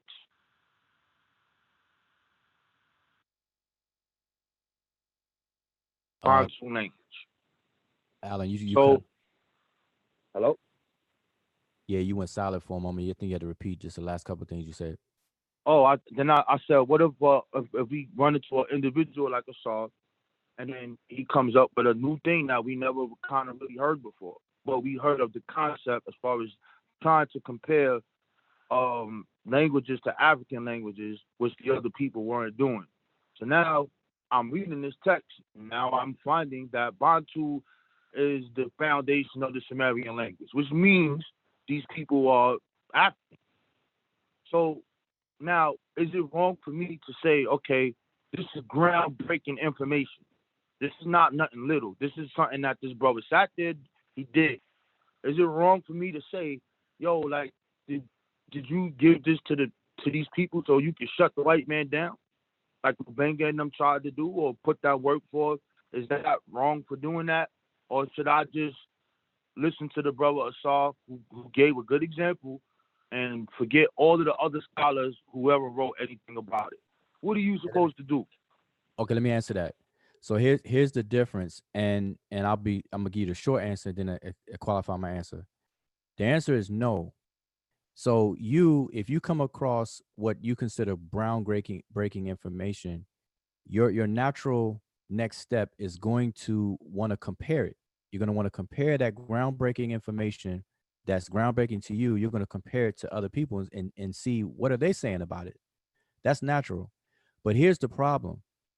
You can't because it's groundbreaking and because the other people may not have looked at it yet, you can't therefore say that what Asar is saying is wrong and then try to debate and argue and say he's wrong because of that. That's where the logical fallacies come into play. That's where you open yourself up for all the logical fallacies. So at, at best, you can you can say, okay, wow, this is this is different than what I what I what I thought. Like I'm I'm used to to this, but Asar is saying something different. It's gonna be natural for you to be like, wow, I wonder what other scholars think about it. See, that's that's okay. No one no one has a problem with that. That's that's a normal reaction that everybody has. But like I said, the problem comes in is when somebody makes a breakthrough or put put some work, and if they show their work, like Mboli did in, in his uh, 2010 work, where the entire book is is showing you he's showing his work throughout the entire book, and for people to just dismiss it uh, by default because other people did not um, address it or or uh, whatnot that's where the fallacies come into play. That's where the difference so un- until that happens they don't have a leg to stand on and you you're just stuck in that situation and be like wow this this sounds groundbreaking. I don't know yet. And then and then and then ultimately another option for you is for you to learn as well and then you can fact check or check behind a person like Asar or Mboli, and then whatever other scholar that you uh, Right, but right, but I, that that other part of the equation though, that which is good you brought that up. If I use that to challenge you and say, "Yo, bro, this is the whole consensus. The whole consensus says this. What are you? What, what are you talking about?" I, I did know, the work. i did not, that i'm not. I'm not gonna. That that's not the point that I'm bringing though. I'm bringing the point as a person who's reading, who's just an avid reader in the subject, or, or a- how you would call them, an autodidact and you're just reading on this stuff, and you're like, okay, so if this indi- if the other brother, let's say a song comes with it, what do I do? Do I just say, yo, he got the work, and the rest of them is wrong? No, that's what that's that's my point. You can't you're you're not in a position if if you don't know how to do the work yourself. And you- because you because the method, one- hold the on one second. method. Let me just let me just say this. Let me just say this. Um, if if you don't know how to do the work, what we all have to do is just be honest and and realize that we're not really in a position to to judge to discern at that point. And so yeah, now- that's the that, that's the that, that's the point. So are we saying, fuck, forget all of those other people, whoever, whatever subject it is, Sumerianologists, Egypt, top, all of them, forget all of them. They didn't demonstrate the work. They just saying Uh, stuff. And- You and say if, forget them. if I can, if I can interject, Yeah, it- ahead, it's, it's a bit, it's a bit more complex than that, Alright. because it's never that everyone is wrong. You know, it's just that there's there's certain questions that they may be wrong in. So, for example, on with Sumerian,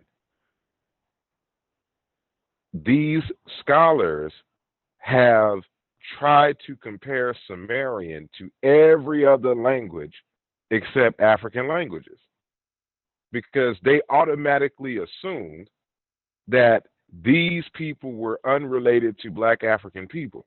So they never looked in that direction. So when you're looking at the scholarship, this is why I asked the question, you know, where show me the demonstration because just like I it, I have to demonstrate that something is correct the same way that they would have to demonstrate that something is incorrect. So the only way that you can say that um, Sumerian is not related to Bantu languages means that it. The only way that you can say that that is uh, true means that you had would have had to have compared Sumerian to Bantu languages. You can't just offhand dismiss it and come to that conclusion because you haven't done the work. So that's why I asked. You say that this is not the case. Well, show me your work. Show me where you when you compared um, uh, Sumerian to Bantu that you didn't find non reoccurring, non-accidental sound meaning correspondences in basic vocabulary and grammar with the language. Show me that. Right, right. If you can't do it, then you just made it up. And that's and that's what a lot of people do. And people are trying to use their uh if if they are, you know, um uh professors in a field, they try to use their position to to dismiss and, and devalue other works that would challenge because you got to remember that scholars make their careers off of certain schools of thought and ideologies. If you're coming with information that debunks that, what you what you're essentially saying is that they did all this work for nothing. And and scholars are not willing to do that. And so like usually like every other year or so, as an example, I share this open letter that Dr. Mubabinge Bilolo sent to a group of Egyptologists who were holding an international Egyptology conference seeking new um, research in the field of Egyptology. An international conference So Mubabinge Bilolo, who's a trained linguist, trained um, uh, philosopher uh, in religious studies and political science, all these different things, um, reads Greek, reads Hebrew, knows, I think, at least six or seven African languages, knows Medu Neter, knows Coptic, all of that, very well trained, speaks German, speaks um he he he writes in German too. So he has articles and things in books in German and in French. He even writes in his native Chiluba. So this individual showing he he's trying to he he submitted an abstract showing the relationship between um, ancient Egyptian and his native Chiluba. And they didn't accept his abstract. And when the the conference came around and you got to see the um the so what was that about though? What what was that about that they didn't accept? What was it about? because it's and I and I've had to deal with this and this is this is what I'm trying to um get you No, no, no. I, yeah, I want you to explain that, but I want you to tell me what was the subject that they they they shunned it. What was he proving? Trying to prove? What did he show them? Okay, I'm trying to tell you that. Okay. So what what I'm trying to get you to understand is that when he got to the uh when when he when he saw the itinerary for the um what was being accepted, he noticed that it was all for the most part white men who was presenting and they were only from basically two or three places from from um, France. It was a few from the United States, and it was uh, I think one or two from Germany. Mainly males, only like one or two females. This is supposed to be an international conference.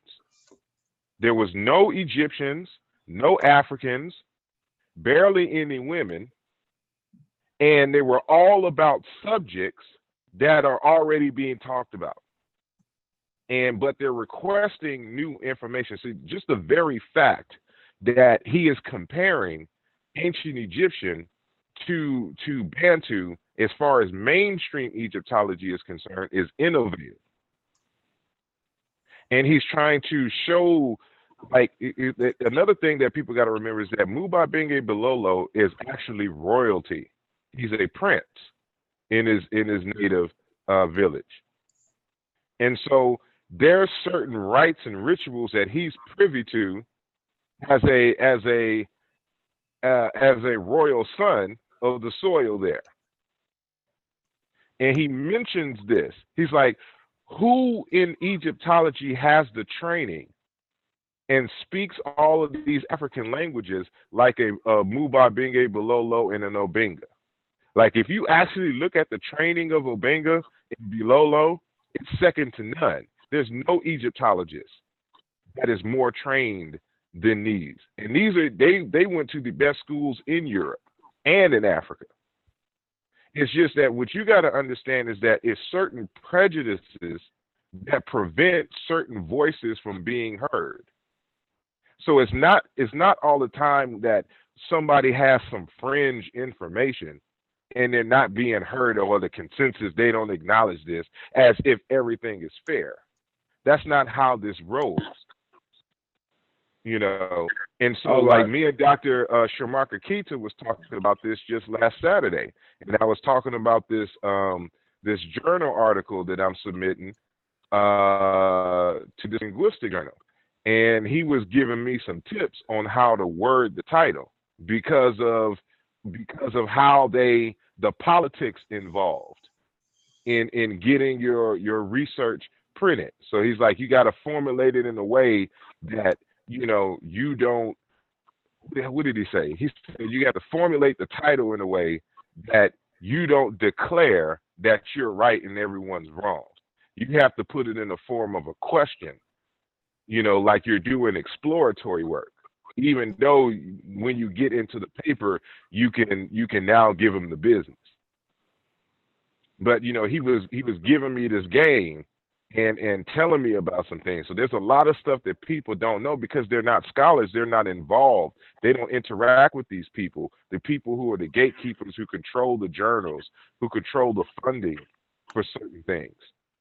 And and where the acknowledgement and stuff comes from. So we're still even in 2020 still trying to break down doors to to to get basic, you know, things heard in these in these national journals and things. You know, very well qualified scholars all throughout Africa, you know, having these these these complications. So it's it's a bit more involved. And that's why I can't, you know, I can't take serious someone like a Joshua Kane or anyone from Team Osiris. They don't know any of this stuff. They're not involved. Yeah, I got you, bro. I don't want to beat people up. I'm just saying. Let me this, so let, for you, let me ask something real you- quick. For for you, my brother, have they ever blocked your work on the Sumerian Bantu connect- connection? Dave Dave blocked.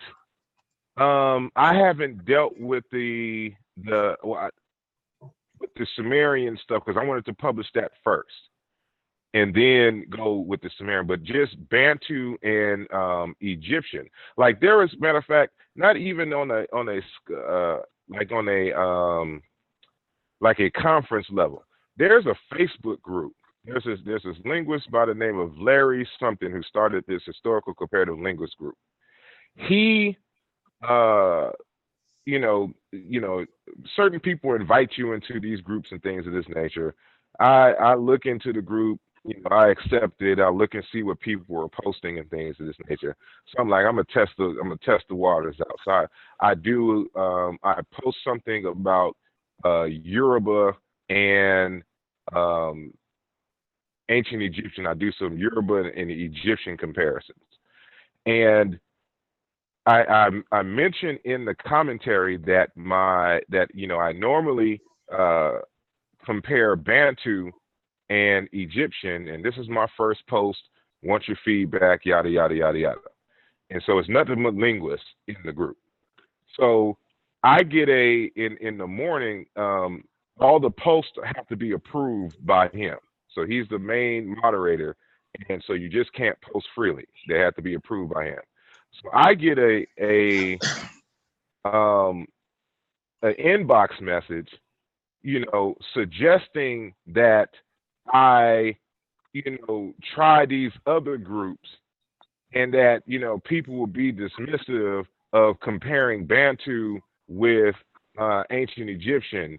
And there's this pseudo linguistic group that you could, you know, saying join and then learn. And then he tried to suggest some some books and stuff uh, for me to to start learning historical comparative linguistics.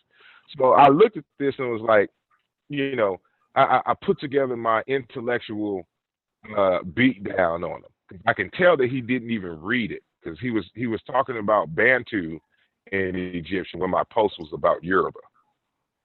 And so this let me know that he didn't even read it, but he had all this to say. And so when I, I, I was giving him my science background, and I'm like, this is why so much um, uh, false information is being um, presented or, or being put in textbooks because we have people with no science background trying to teach on the collegiate level about this and this and this and missing all of this. I'm like, if you were a serious scholar, you would have asked these questions and da da da da da da da da da da da. And so, and and I'm like, he he tried to like throw Takács out there. I'm like, uh, Gabriel Takács. I'm like, show me a text of his where he uses the comparative method to come to any of his conclusions. Same thing with da da da. I'll await. And when he saw that I understood all of this other kind of stuff and he could not challenge me back, then he said, Yeah, I was hasty in my assumptions. You know, you can repost your thing, you know, now in, in the group. But you you you have to fight, you know, these these perceptions. And so th- th- without even reading the content of the post, he already judged it and dismissed it and then tried to um, uh, suggest some some basic information for which I'm very well familiar with, and which he wasn't familiar with. He he deals with Indo-European and doesn't know anything about Egyptian languages and African languages and comparisons and stuff of this nature. So I was like, basically, how dare you? You know, I'm like, I need you to understand how science works. And, you know I'm saying, before you try to moderate a group on comparative linguistics and all this other kind of stuff. And so, you know, you you it's stuff like this. Just you know, no matter where you go, it's it's, it's always a fight. And, and what people got to understand is that when people bring new ideas and stuff into the realm of science, it's not always accepted immediately. It may be 40 years before someone catches on, because you know people are stuck in their ways, and and in a lot of times they're stuck in ways and and not based on any scholarship whatsoever, but or hypotheses. And when you come in with these new ideas that is based on something, what you do is you you pull the skirt over, you know, saying the heads of some of these revered scholars, and that's what's the issue. And so we've on on this line have have dealt with that firsthand with challenging um, an argument made by Cheikh Anta Diop. And so we do this even in our own circles. And you and you come to find out when you ask a simple question, where show me the work. And then that's when everybody, you know, uh, got excuses. They got to go somewhere. We'll pick up this conversation tomorrow. Got you. So I got you. So when whenever you do that, brother, I want to know, or I'll be checking out your academia because that's groundbreaking information. So there's one more thing I got for you since you on here. So I heard y'all talking about DNA and language, and you said that it doesn't go Whoa, hand in hand. when, when Alan get the mic on people's shows, Alan be I, I'm a, I'm a, No, this is I'm I, I, I'm I, as a non. I- Listen, No, no, I'm I'm I'm I'm the I'm the non-scholar who listened to a debate that this brother sat down and combed through the video. That other brother sat there and did what he did. So now you Alan, know I got you good. questions about the thing. Listen, Alan, you good? I'm just joking. Yeah, I know. But um, so speaking upon language and DNA, right? So when we when we dealing with that, so are we saying that language trumps DNA and the material culture, in particular dealing with the Sumerians? The reason why I say that is if I look at the the new DNA stuff that they found, they say that these people are Marsh Arabs and that they come from an unattached group in the area based off the Y chromosome. And the study that they did, they said these people are non-West Asian and non-African. Then when we look at their material culture on how they drew themselves and the stuff that they left in their earliest burials, etc., it says it, tells a different story. So how do we? Well, how does that work, brother? I'm confused about that. How does that work? Okay, so you know, chronology is a, a, a very good thing. So we would have to look at those studies and see what is the time period of those burials. Secondly, um, you know, this is something that I discuss quite heavily in the Alluja Volume Two book. Um, Yo, you in this this Alluja Volume Two book. Now you're making me want to buy the book, man. Come on, Look, man. um, um, it- it's it's been a long time coming, and and it's you know, this book is an answer to a lot of debates I was having and stuff that I was holding because I thought people was really going to get this work in these debates, but everybody keeps running. So I'm like, forget it. I'm just going to put it in a book and you know deal with y'all later. There's there's there's certain things you got to understand.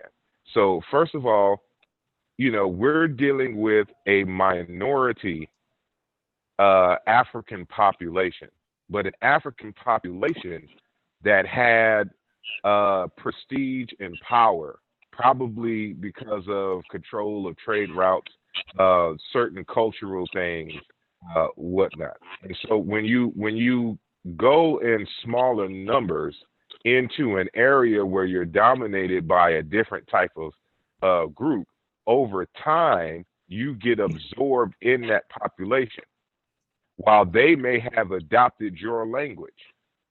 So over time, your physical makeup uh, of your descendants may change, like how a lot of us in the United States are becoming light skinned, curly hair, because all this interracial mixing, you know, the in the United States is not as prominent because we've we've been forced into ghettos where we were forced to breed and live amongst each other. But When you go to places like certain spaces in Canada, the African American pop, or excuse me, the, the African population that is in Canada is becoming very light, almost looking Mexican in, in things of this nature because they're in smaller numbers. We're not talking about the recent migrants that are coming from the Caribbean or coming from London and, and things of this nature. We're, we're talking about those, you know, enslaved Africans who were brought into Canada. They were in lower numbers. And so as they, uh, their descendants grow, they're getting more absorbed into that, that population. So their physical makeup is changing.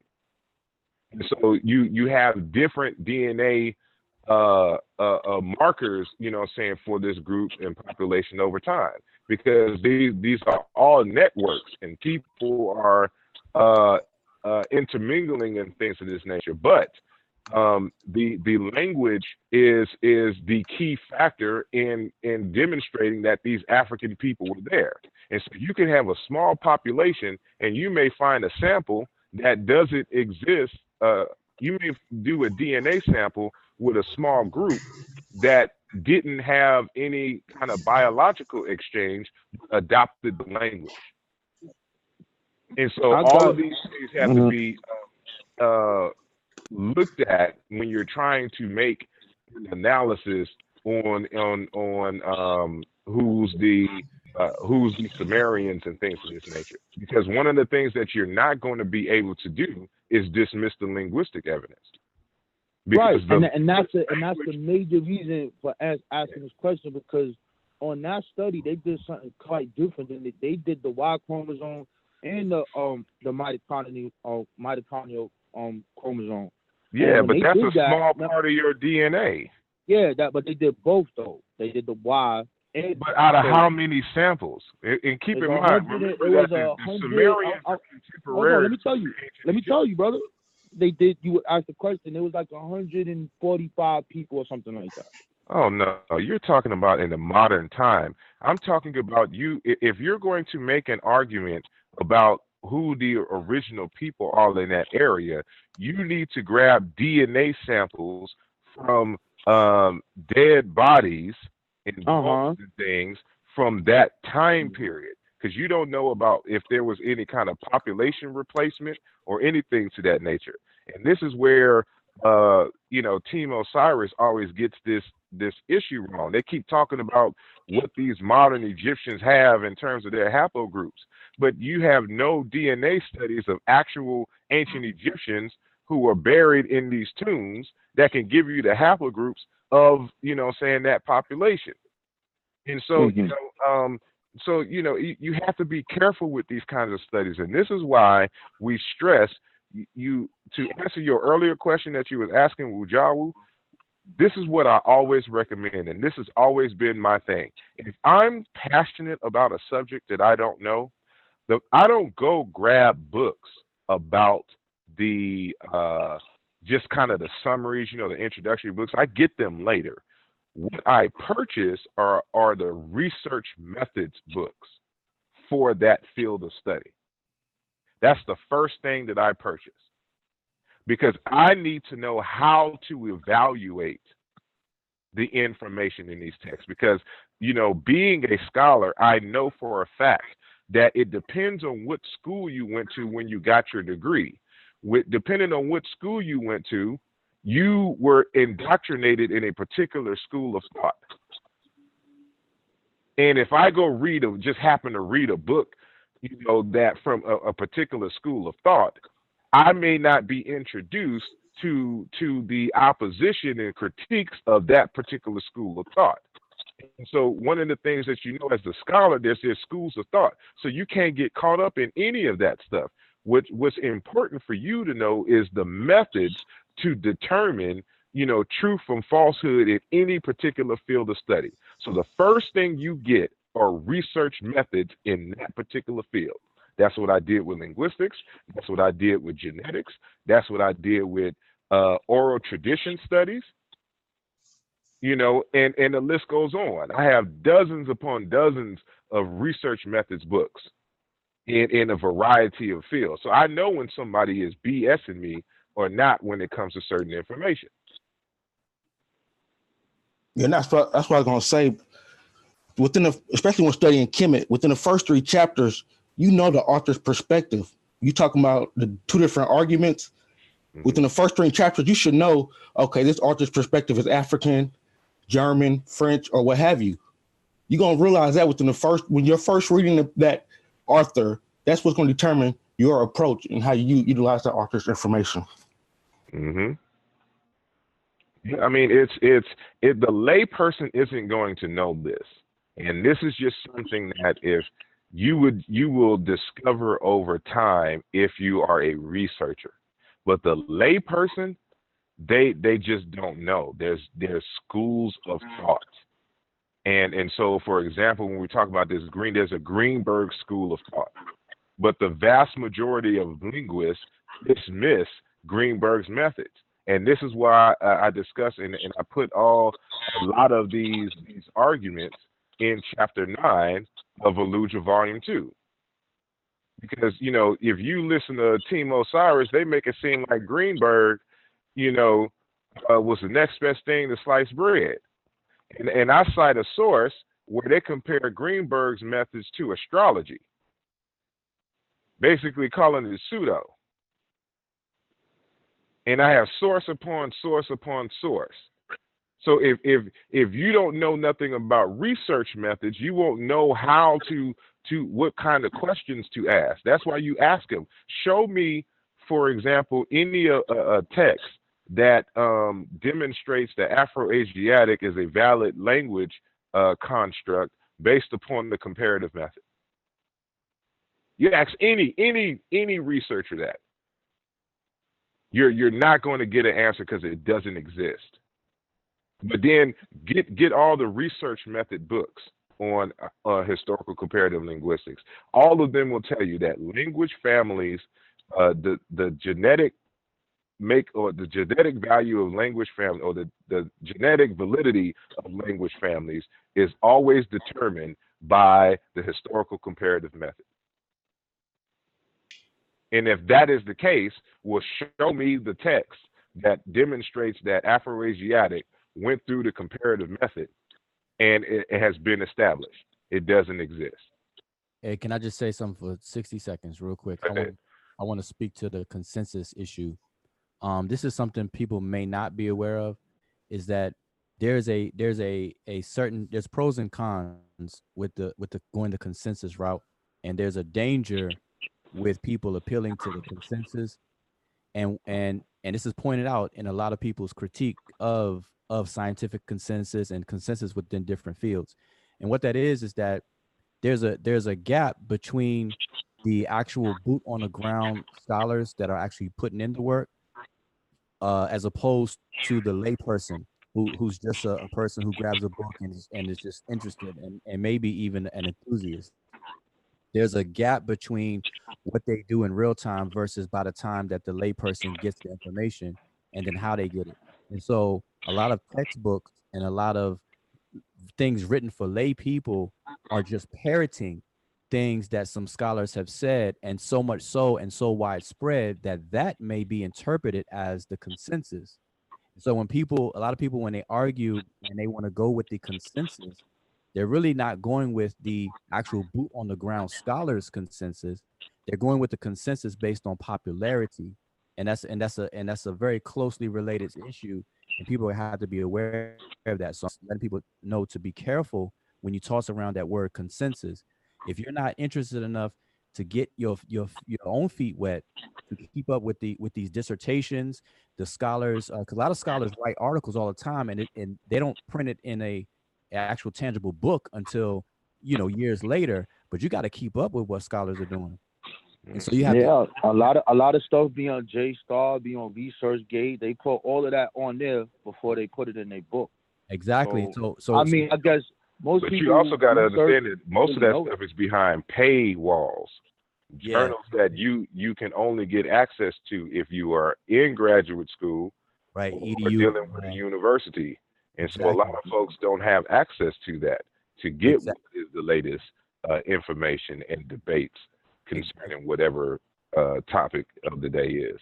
Exactly. So I, I just wanted to bring that up so that people um, listening will understand that there is some some dangers to just uh hol- hollering consensus. So you, we got to be real real careful with that. Uh, I have a, um, I have a couple points. Um, some, uh, some conversations are really advanced and we find that we have those conversations in the place that's, uh, uh, people are learning.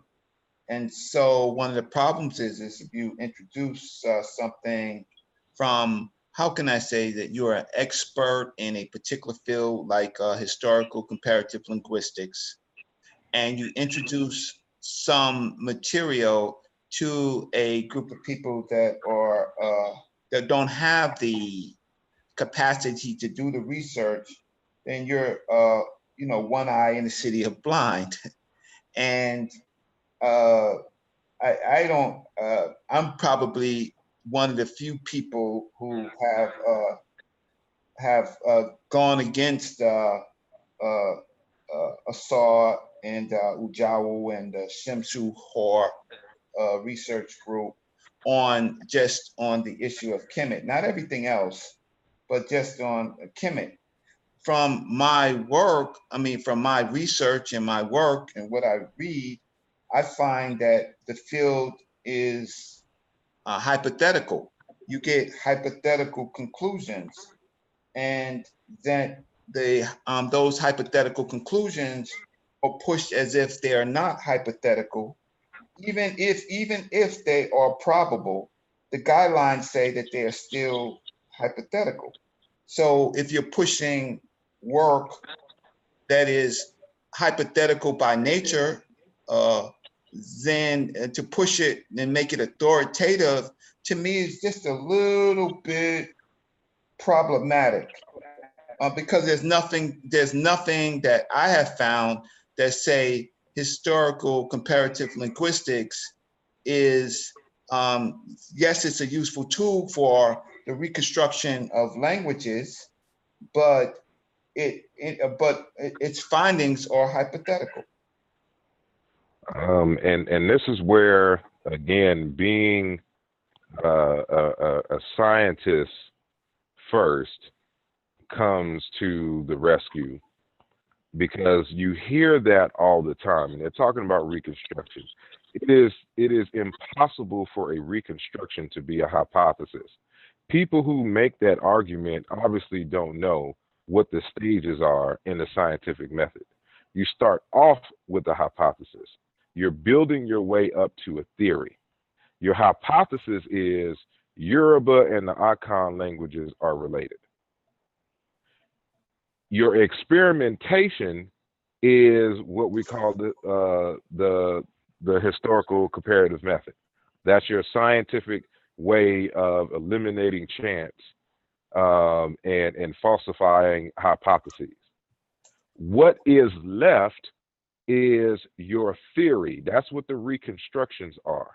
It is a logical consequence of the actual experimentation. It is based on data, real data, raw data. There's nothing hypothetical. You don't do an experiment and then your conclusion is a hypothesis. Your hypothesis comes first. Your um, experiment either falsifies or confirms the hypothesis. And so this is why we can't let people like Netanyahu who don't know what he's talking about try to make arguments about a field he's unfamiliar with. There is no, there's not hypothetical. Come on, So it goes Saul, against- don't do it like that, It's Saul. Just to teach us about the You have- methodology. you have to say it's Come on, the- don't say he theoretical. no not nothing, bro. Yeah, Come it's on. It's it's theoretical as as opposed to hypothetical. It's theoretical. Yeah, it's your theory. So like when when when when uh Mboli or Obenga, you know, talks about Negro Egyptian, it is not a hypothesis. It is a theory based on a, a series of facts. And so this is why when when I was going through the mathematics of linguistics and things and trying to show this in, in getting folks to understand that it's mathematics and it's logic, it's a consequence it- you know, when you're talking about this, it's a consequence of the data, of the experimentation. And so we we got a lot of we we got to stop letting these folks speak on behalf of the scientists. and aren't doing the work. Well, is is historical comparative linguistics by uh, definition and by goal is it hypothetical? Do you know what a hypothesis is? No, I'm just reading. I'm just reading the uh, from the uh, the the definition. So um, I, I could I could go and read verbatim uh, from the definition, but without all the scientific uh, method and all that, I, you know, um, Um, my issue is is the definition of historical comparative linguistics, even though it can be probable, some things can be probable. Is it in fact the conclusions or hypothetical, even if they're probable? That doesn't you- you that doesn't even make sense. Conclusions and, and, and Boy, I come back, hypothetical. Reggie stay in trouble, boy. Hey, look at you, Reggie. You took your hoodie off. Yeah, because it was getting it was getting hot. So Damn, I, I stepped out for one minute. I come back, Reggie in the hot seat. no, because I I just No, I, I, I want you to read a saw a definition from a source on historical comparative linguistics. I, I, I understand. I've read them all, and and this is where I, this is one Please of those do that things where for me. mean, Please, With- please do that for me. listen, listen to what I'm saying. Everyone, you you have what you have what you call a, a people parading information. All they do is regurgitate certain things from other books, and they put together this notion that it is a hypothesis, and that is not the case. They're using if if it's a hypothesis, they're using the word hypothesis wrong, because a hypothesis is a a, a, declaration, you know, um, uh, based on some preliminary observation that has not been tested yet. If it has been tested, it is it uh, it is not a hypothesis at this point. So the very by the, the very nature of you calling it a hypothesis, after you've done all the experimentations and tests, shows that these people I keep trying to tell folks that most linguists have no science background. Mhm. And You said is most Negroes? I said linguist. Linguist. Okay, I'm sorry. No, I just Negroes- asked. I, I didn't. I didn't. I just asked. Okay, I understand. Yeah. So so this is this is this is the problem. Uh, uh, we we get in trouble because linguists like to borrow a lot of jargon from from science and don't use it right. That's like where we use the term genetic um, relationships and and um, you know families and evolution Word- and all this other kind of stuff. The stuff that don't fit necessarily in morphology. linguistic context. They they they take you know words from biology and they don't even take. This is what uh, one of the things that Shomarka Keita was telling me that you know we take biology words and we don't even take the best theories. That's fine. Can you just, uh, uh, okay, so if I went to the Handbook of Historical Linguistics, right, by Brian D. Joseph, right? You, you obviously disagree what he says about uh, the definition of uh, uh, com- historical comparative linguistics. Let's hear it. Let's hear it, Reggie. Even on Wikipedia, No, it I- tells you that that its its aim is to develop theories. Even on Wikipedia, if you go to historical comparative linguistics on Wikipedia, uh, diachronic linguistics, it tells you that it's to develop theories about Okay. how and why languages change. Okay, that's fine. Okay, so, and um, a theory is uh, uh, yet to be, uh, yet to be proven. No, well, is- hold on. What you talking about? A scientific theory or uh, what you talking about? Okay. We're talking about the scientific theories. This is what I'm saying. Is that I get it straight. You're reading, you're reading stuff, but you don't study in this field, so you don't know what is that. Okay, I'm trying to tell you as a scientist that that that you will find even Mboli uses the the notion of a hypothesis when it comes to reconstruction. okay. Let's I've stop. had to, I've had to argue with him over that. Let's, I mean, just stop. I mean, I mean, I don't understand. Like, I mean, stop throwing around this thing of of being being a of being a scientist, right? I mean, I don't know. Maybe I maybe at some point in my life I I did do science. Maybe at some point in my life I did have a degree in uh, computer science. Can I, Right. can I Oh man, here Can I comes the something, Reggie? Can I say something, Reggie? Yeah. I don't know a whole lot about it, but what I do, what I do know after beating up double X, Yes. linguistics is, you know what I'm saying? You, you I mean, a science, you actually use. I don't doubt, I don't doubt that. no, no, but- listen to me, listen to me, listen to me. You will get beat the brakes off you if you try to doubt that. Not, not, okay, I'm not doubting that. That's what I'm saying. You can't get past Wikipedia. Yeah, I, um, I don't have to go to Wikipedia. No, no, no, you should be able to get past Wikipedia.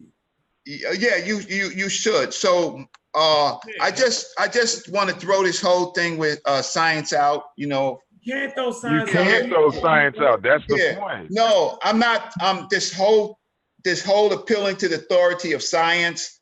Like, look, here's a, here's my, uh, uh, this is the, uh, journal that they put out or the, on the, uh, on, uh, me graduating at, uh, City College in New York. Right. Yeah, right. Right to the So- So, so I, I want, uh, so I want to just say, uh, I just, uh, let me just see. I'm, I'm just trying to find out Hold on, where they gonna throw out science and enter you in. Right. Well, okay, so what I'm trying to say is that uh, I know you have done it before. Can you just give me the source so I can look it up where it says historic, hi- hi- historical comparative linguistics? We'll do it. Um, the conclusions are not hypothetical. Um, uh, let me let me give you That's you. all, the that's all, that's all. I'm not here to. So hold on. So if I give you one source, will you be quiet about this?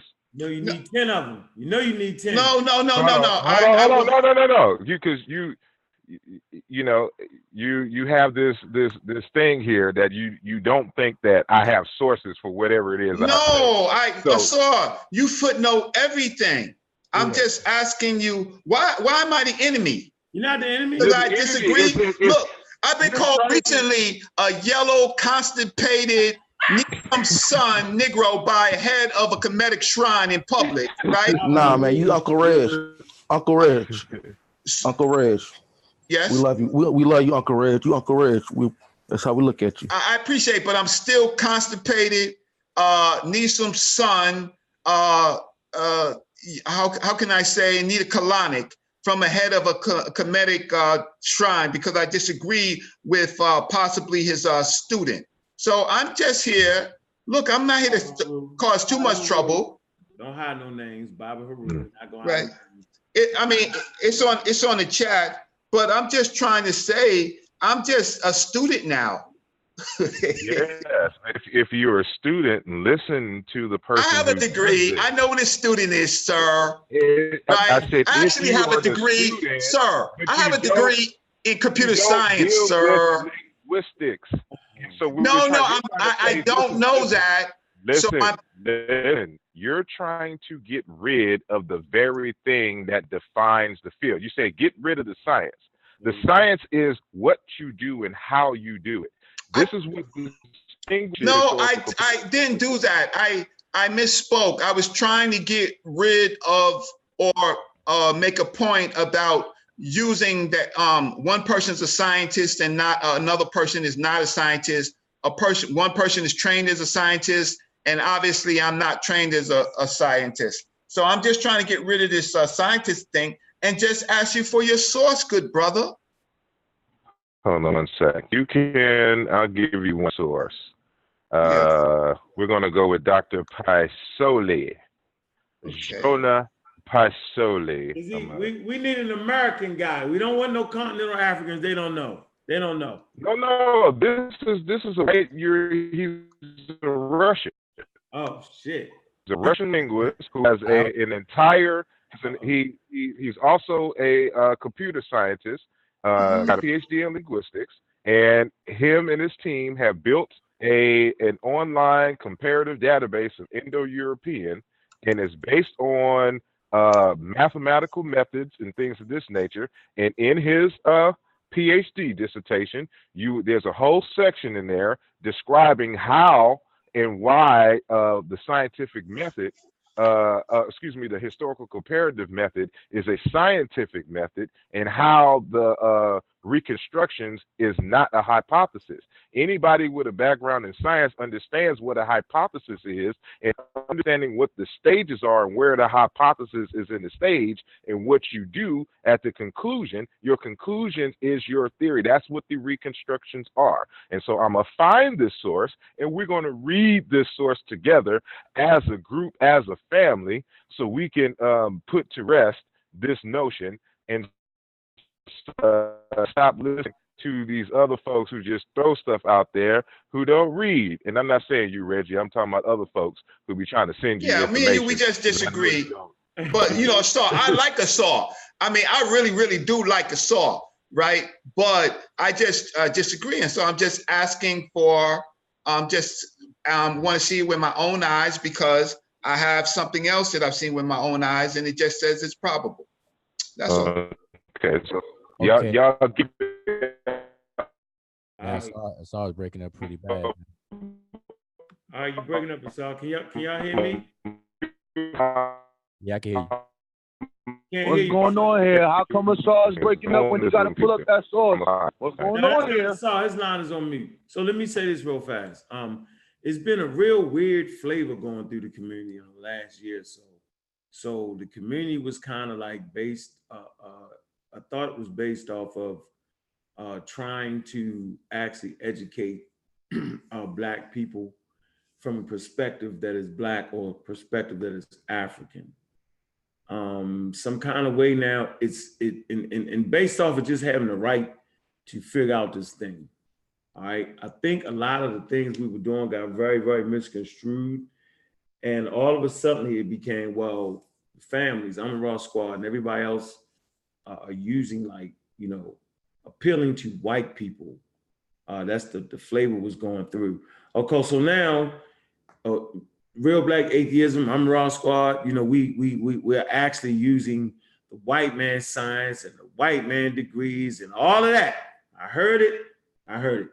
To the degree where as though some kind of way it switched up to, well, now let's fight against Amara Squad and Real Black Atheists and Shashu, Mani Meta Necha and the, the Mossy Clan Warriors. You know what I'm saying? Let's align ourselves with white people and fight them. I don't know how that happened. I don't know how it occurred. Sounds like everybody is damn mixed up to me. You know, we go into a debate against a whole community of, of, of, of rabid white people. I mean, rabid white people. You know, after the debate, I mean, these people are the most rude human beings, rude human beings I've ever seen in my life. I never even remotely thought that that that a group of white people could be as arrogant and as rude. I've never seen people like that before. To the point where I can no longer say that white that black people don't know how to act. I will literally cuss you out if you say that around me. It's not black people don't know how to act. White people really don't know how to act when they think they know something. They are far past arrogancy and entitlement shines through like a mother. I don't understand how the community is supposed to be black out, blacked out. Black man is God, black woman is God, white man is the devil. All came out on us. You don't know how to talk to people now. Now, let me get this straight. Now, I first of all, the running thing was, well, um, I bet you don't talk to white people like that. That was the running thing. So I made sure I put, put certain emphasis on, you know what I'm saying, talk to them like I would talk to anybody else. By the time I did that, now all of a sudden, we don't know how to talk to white people. Now, all of a sudden, now you got to have a degree now to be able to have a, a certain level of excellence in a certain uh, uh, uh, field of study. You see how y'all flip flop back and forth based off an ability, ba- no, based off y'all getting beat up. Then you run over here, then you run over there. It's it's never a well, damn, y'all did a damn good job. We either using all white people stuff. You know what I'm saying? Oh, we on the white man's side, you the police. So if you teach about vaccines and science, now you the police. You know what I'm saying? That that's my main man, Martin the Martian, Minister Stinky Inky. Google Martin the Martian. Google that picture. That's him all the way. So it's a lot of flip flopping here. You know what I'm saying? So I just don't understand the state of the damn community. It's almost like y'all don't see excellence. You know how sometimes you can be so close to something that you just don't recognize it until 20 years later. And you say, damn, I was in the company of some brothers and sisters that were serious and I didn't even know it. That's what it's gonna end up being. It's gonna end up being that right there. And now for the life of me, it's almost like we was teaching so hard, we were so misconstrued. Now people actually think that racism, white supremacy is no longer around. You can listen to the United States government, they will clearly tell you racism is still live and kicking. This is the United States government will tell you that. First of all, we do not promote that in our present state that we cannot get up and continue to compete against the establishment that has been racist from the very beginning. We do not say we can't compete against that. We do not give any excuses on our propensity to practice excellence. You will never hear the Amara Squad say that or use that as an excuse. You will never hear say that at all, at all. But we never said that there is still, that there is no longer a force out there that doesn't want Assad to do what he want to do. Assad told you how they will alleviate you out of a damn conflict. It's right there, right now in science. Look up uh, Scientific Africa. They had to come up with their own goddamn international journal because you literally had Europeans coming into the country, right? Going to certain countries, doing research, have Africans help them on the research, and they and they fucking alleviate their name off the papers. It's not even all they research. They wasn't given a fair shake. I don't know why you think that all of a sudden, because we can go to goddamn McChickens and McDonald's and, and Geno's and Burger King and Whole Food Market in Harlem, you know what I'm saying? And we can vote and we can talk shit to the police and we can do all that now that all of a sudden everything is super smooth. It's not. We still have to stand up and never forget.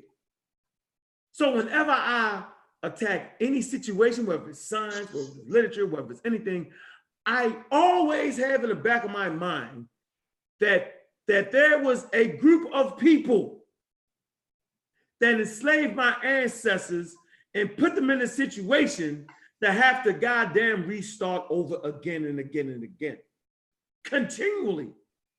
And I also remember that that system that enslaved my ancestors have also convinced black people to go against other black people. So I'm not saying because you black, you right. And I'm not saying because you white, you wrong, or because you white, you right, and because you black, you wrong. I'm not saying that. I'm gonna do like we supposed to do. I'm gonna follow the damn evidence and I'm gonna alleviate the color out of it. That's what I'm gonna do. Because my question to you is, well, if it was an all black department, would that still yield results favorable? Does that mean because you black, you can't have human error? If we had all black doctors working on vaccines, does that mean that somebody wouldn't go the back way and some kind of way mess it up and we not know it, trying to get a better, like, does it mean that? We cannot allow color to trick us. We just can't. I, I, I agree with all of that. I- I'm ready. That's what you're trying to do. Get your damn point. Okay. I'm, I'm ready with that source. Just- Okay, can you put the source in the chat so I can, um, so I can look it up while you, um, after you read it? I appreciate that. Cool, big. So, let's share my screen. Um, yeah, can you just put, first, can you put it in a regular chat so I can, um, look it up? I'll, I'll do that in later. So the the title of the text is System. It says PIE, but that stands for Proto-Indo-European. The primary phoneme inventory and sound law system for Proto-Indo-European by Dr. Jonah Pyysalo. This is a PhD dissertation which is about the uh, uh, the online database and uh, the correction of the laryngeal theory uh, in uh, Proto-Indo-European. This is starting on page 68. I'm sorry. Okay, I said I'm on page 68 of the document. And so I'm going to read this section here and then we're going to go here. So it says the meaning of the term reconstruction, in quotes, has become somewhat blurred owing to its different applications in connection with historical, therefore internal, and these are types of uh, comparisons here, and comparative reconstructions, internal and external. The occasionally heated discussion on the topic is a result of misunderstanding caused by unsatisfactory definitions. As everyone knows, we always define stuff first. And I would like to comment on this situation briefly. Historical linguistics is sometimes understood as an independent science and not the x axis of a platform for unrestricted hypothetical deductive models. This line of thought is exemplified by a quote from Kummel, 2012-291, who opens his paper with this statement. When we reconstruct a proto-language, we produce a hypothesis about a non-attested synchronic state and about the changes leading from it to the attested languages. So he, he's quoting this here as something that you could just find in pretty much any uh, linguistic text. This, this is what uh, some of the prevailing thought. But, but he corrected, you know, below. So he says, from the comparative point of view, associating reconstruction with forming hypotheses is not acceptable. Rather than making hypotheses, the comparative method results in protophonemes discovered empirically and experimentally based on correspondence sets defined by data. Every correspondence set finding a protophoneme must be reconstructed based on observed phonemes and features, therefore identities of the first class. And you have to read up further with to understand the uh, first class, second class thing. In this, uh, yeah, in this process, hypotheses are not formed because the unambiguous portion of the data is analy- analytically projected onto the proto language through the axiom of the identity x equals x. For example, in Rig Veda, um, S equals Proto Indo European S. And so you can write this in the logical formula that Rig Veda S implies, you know, Proto Indo European S, starry form. So according to Sletter's original definition, the reconstruction style designates inferred forms obtained through comparison with the Indo-European data. The idea that there is no written evidence for its existence is not entirely true either, because written evidence of the unchanged phonemes and properties exists, and precisely that forms the core of the reconstruction. In this sense, the compare in this sense, comparative reconstruction is analytically and directly obtained from the preserved data. From a logical point of view, Proto Indo European therefore exists in the unchanged phonemes and features of the descendants. And it is the goal of the comparative method to restore that language through reconstruction.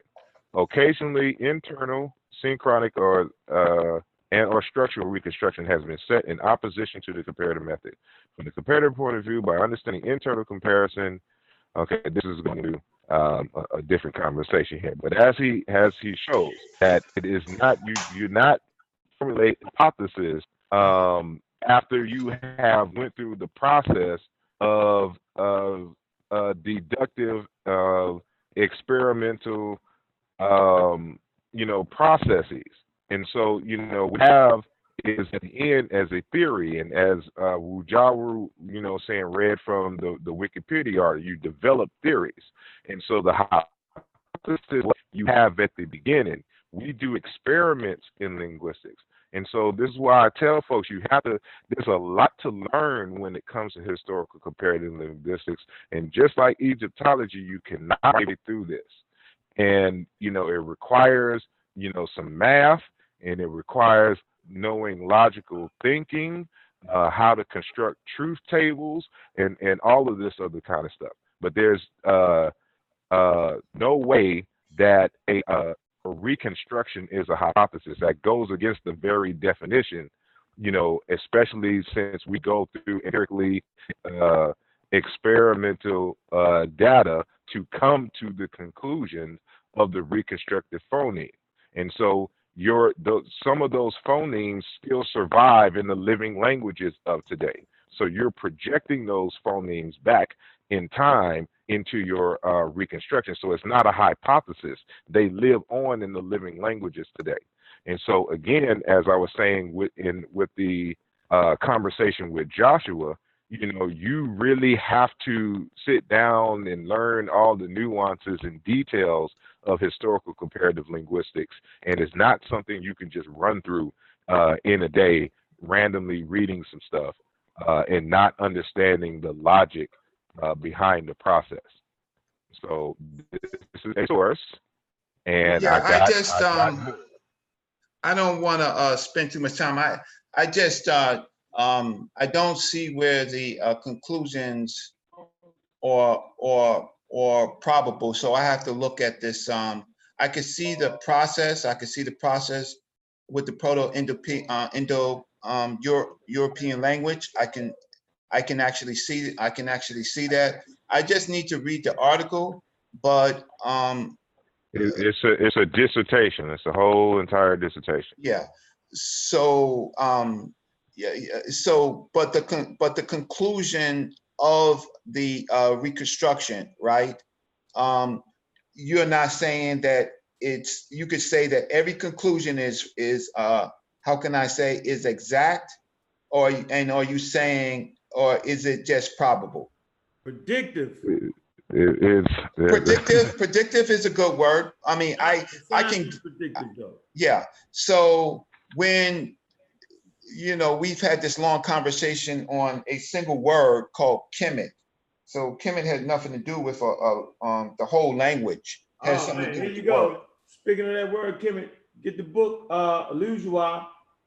All right, I, I, Legend Well, he Philosophy. butchered chapter- it. eventually, eventually I saw, eventually I saw, I will, I will, um, What is it? Assault chapter. what Butcher, chapter? Uncle Butcher a name in a heartbeat, y'all. And I've, I've never heard uh, uh, No, no. pronounce the name right. Illusiois. Illusia. Illusia.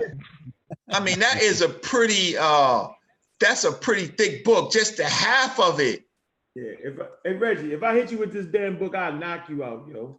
all the way in New York, all the way in, it's a weapon, it's a it. weapon, This huh? five hundred something pages right here. I'm being here. Well, Hey, listen, Asar, congratulations on being able to uh, produce a book that size.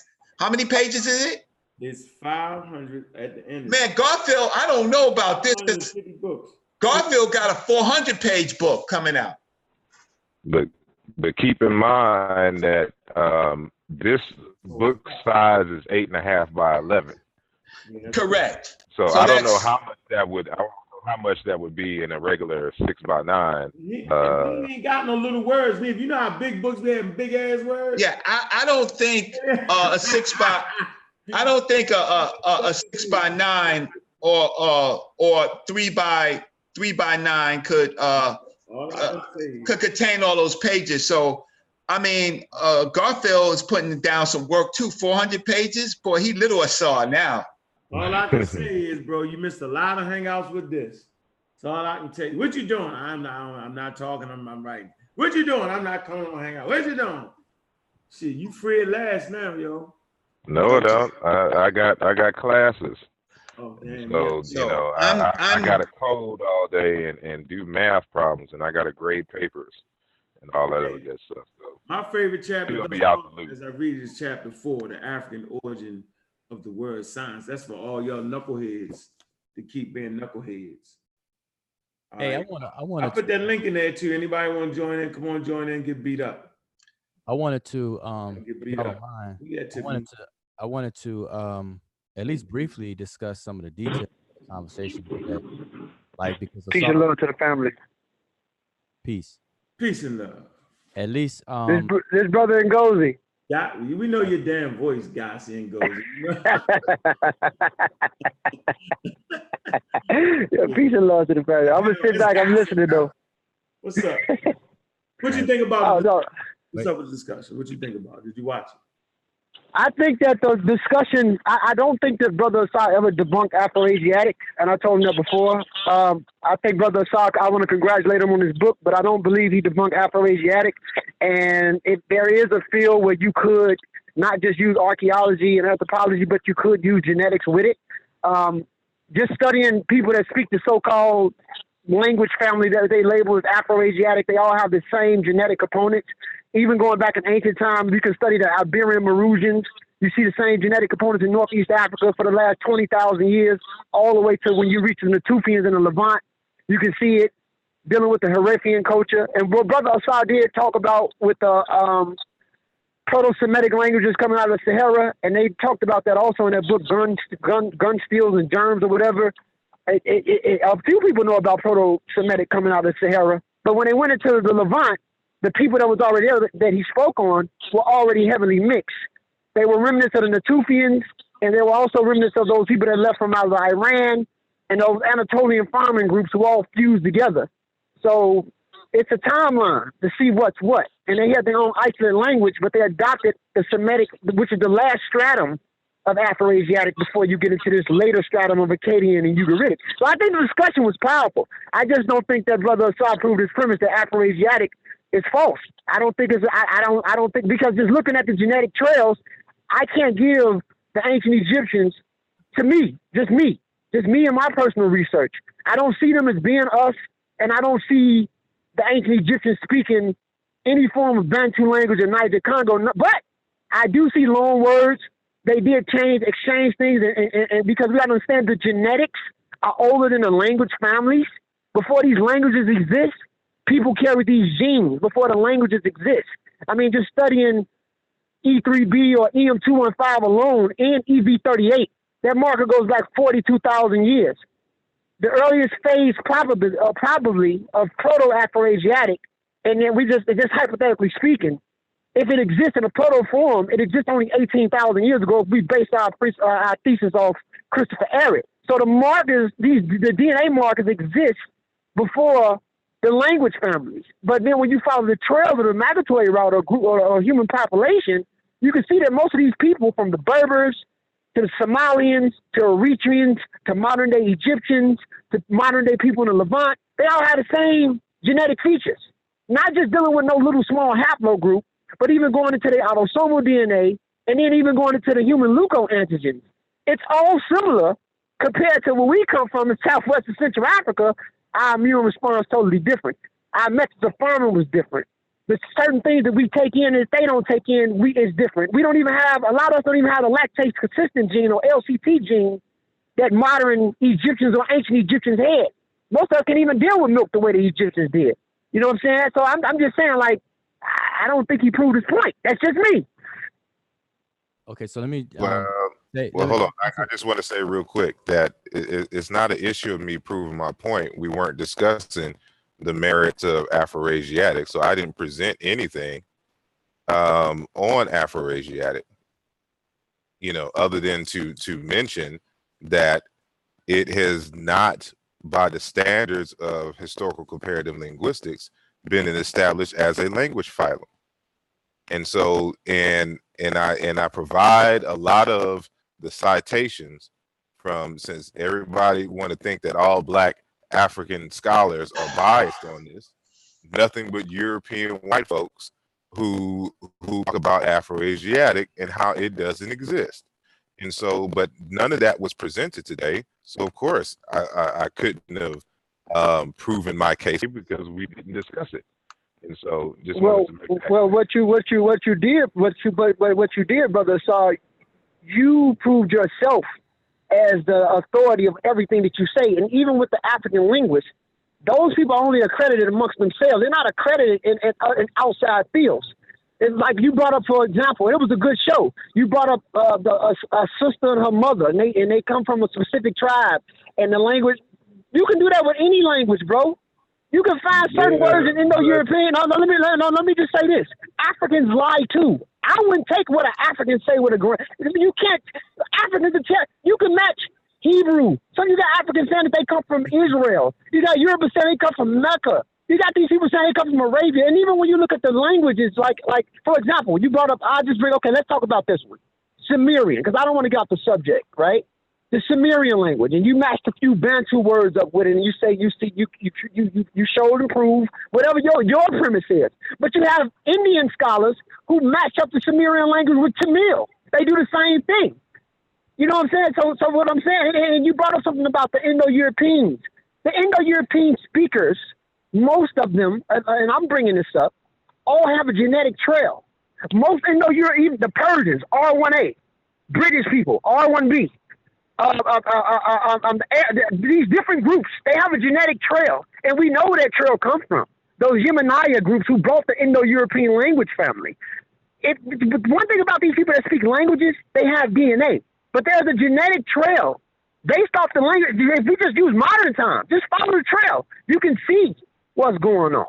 So, for, I mean, I'm just saying, like, I, I don't see why there's a problem with introducing or bringing genetics with it, because genetic kind of like fulfill and ends the story. Because when you're just dealing with linguistics alone, without, I mean, because you because linguistics alone could be hypothetical. You have to have the proper scientific methodology in it. You have to include with archaeology and anthropology. Genetics itself is the final nail to it all because there's a trail that still that we can see today, based off what people are doing and how people are living and certain things that they're doing and their levels of responding to things. It's a trail.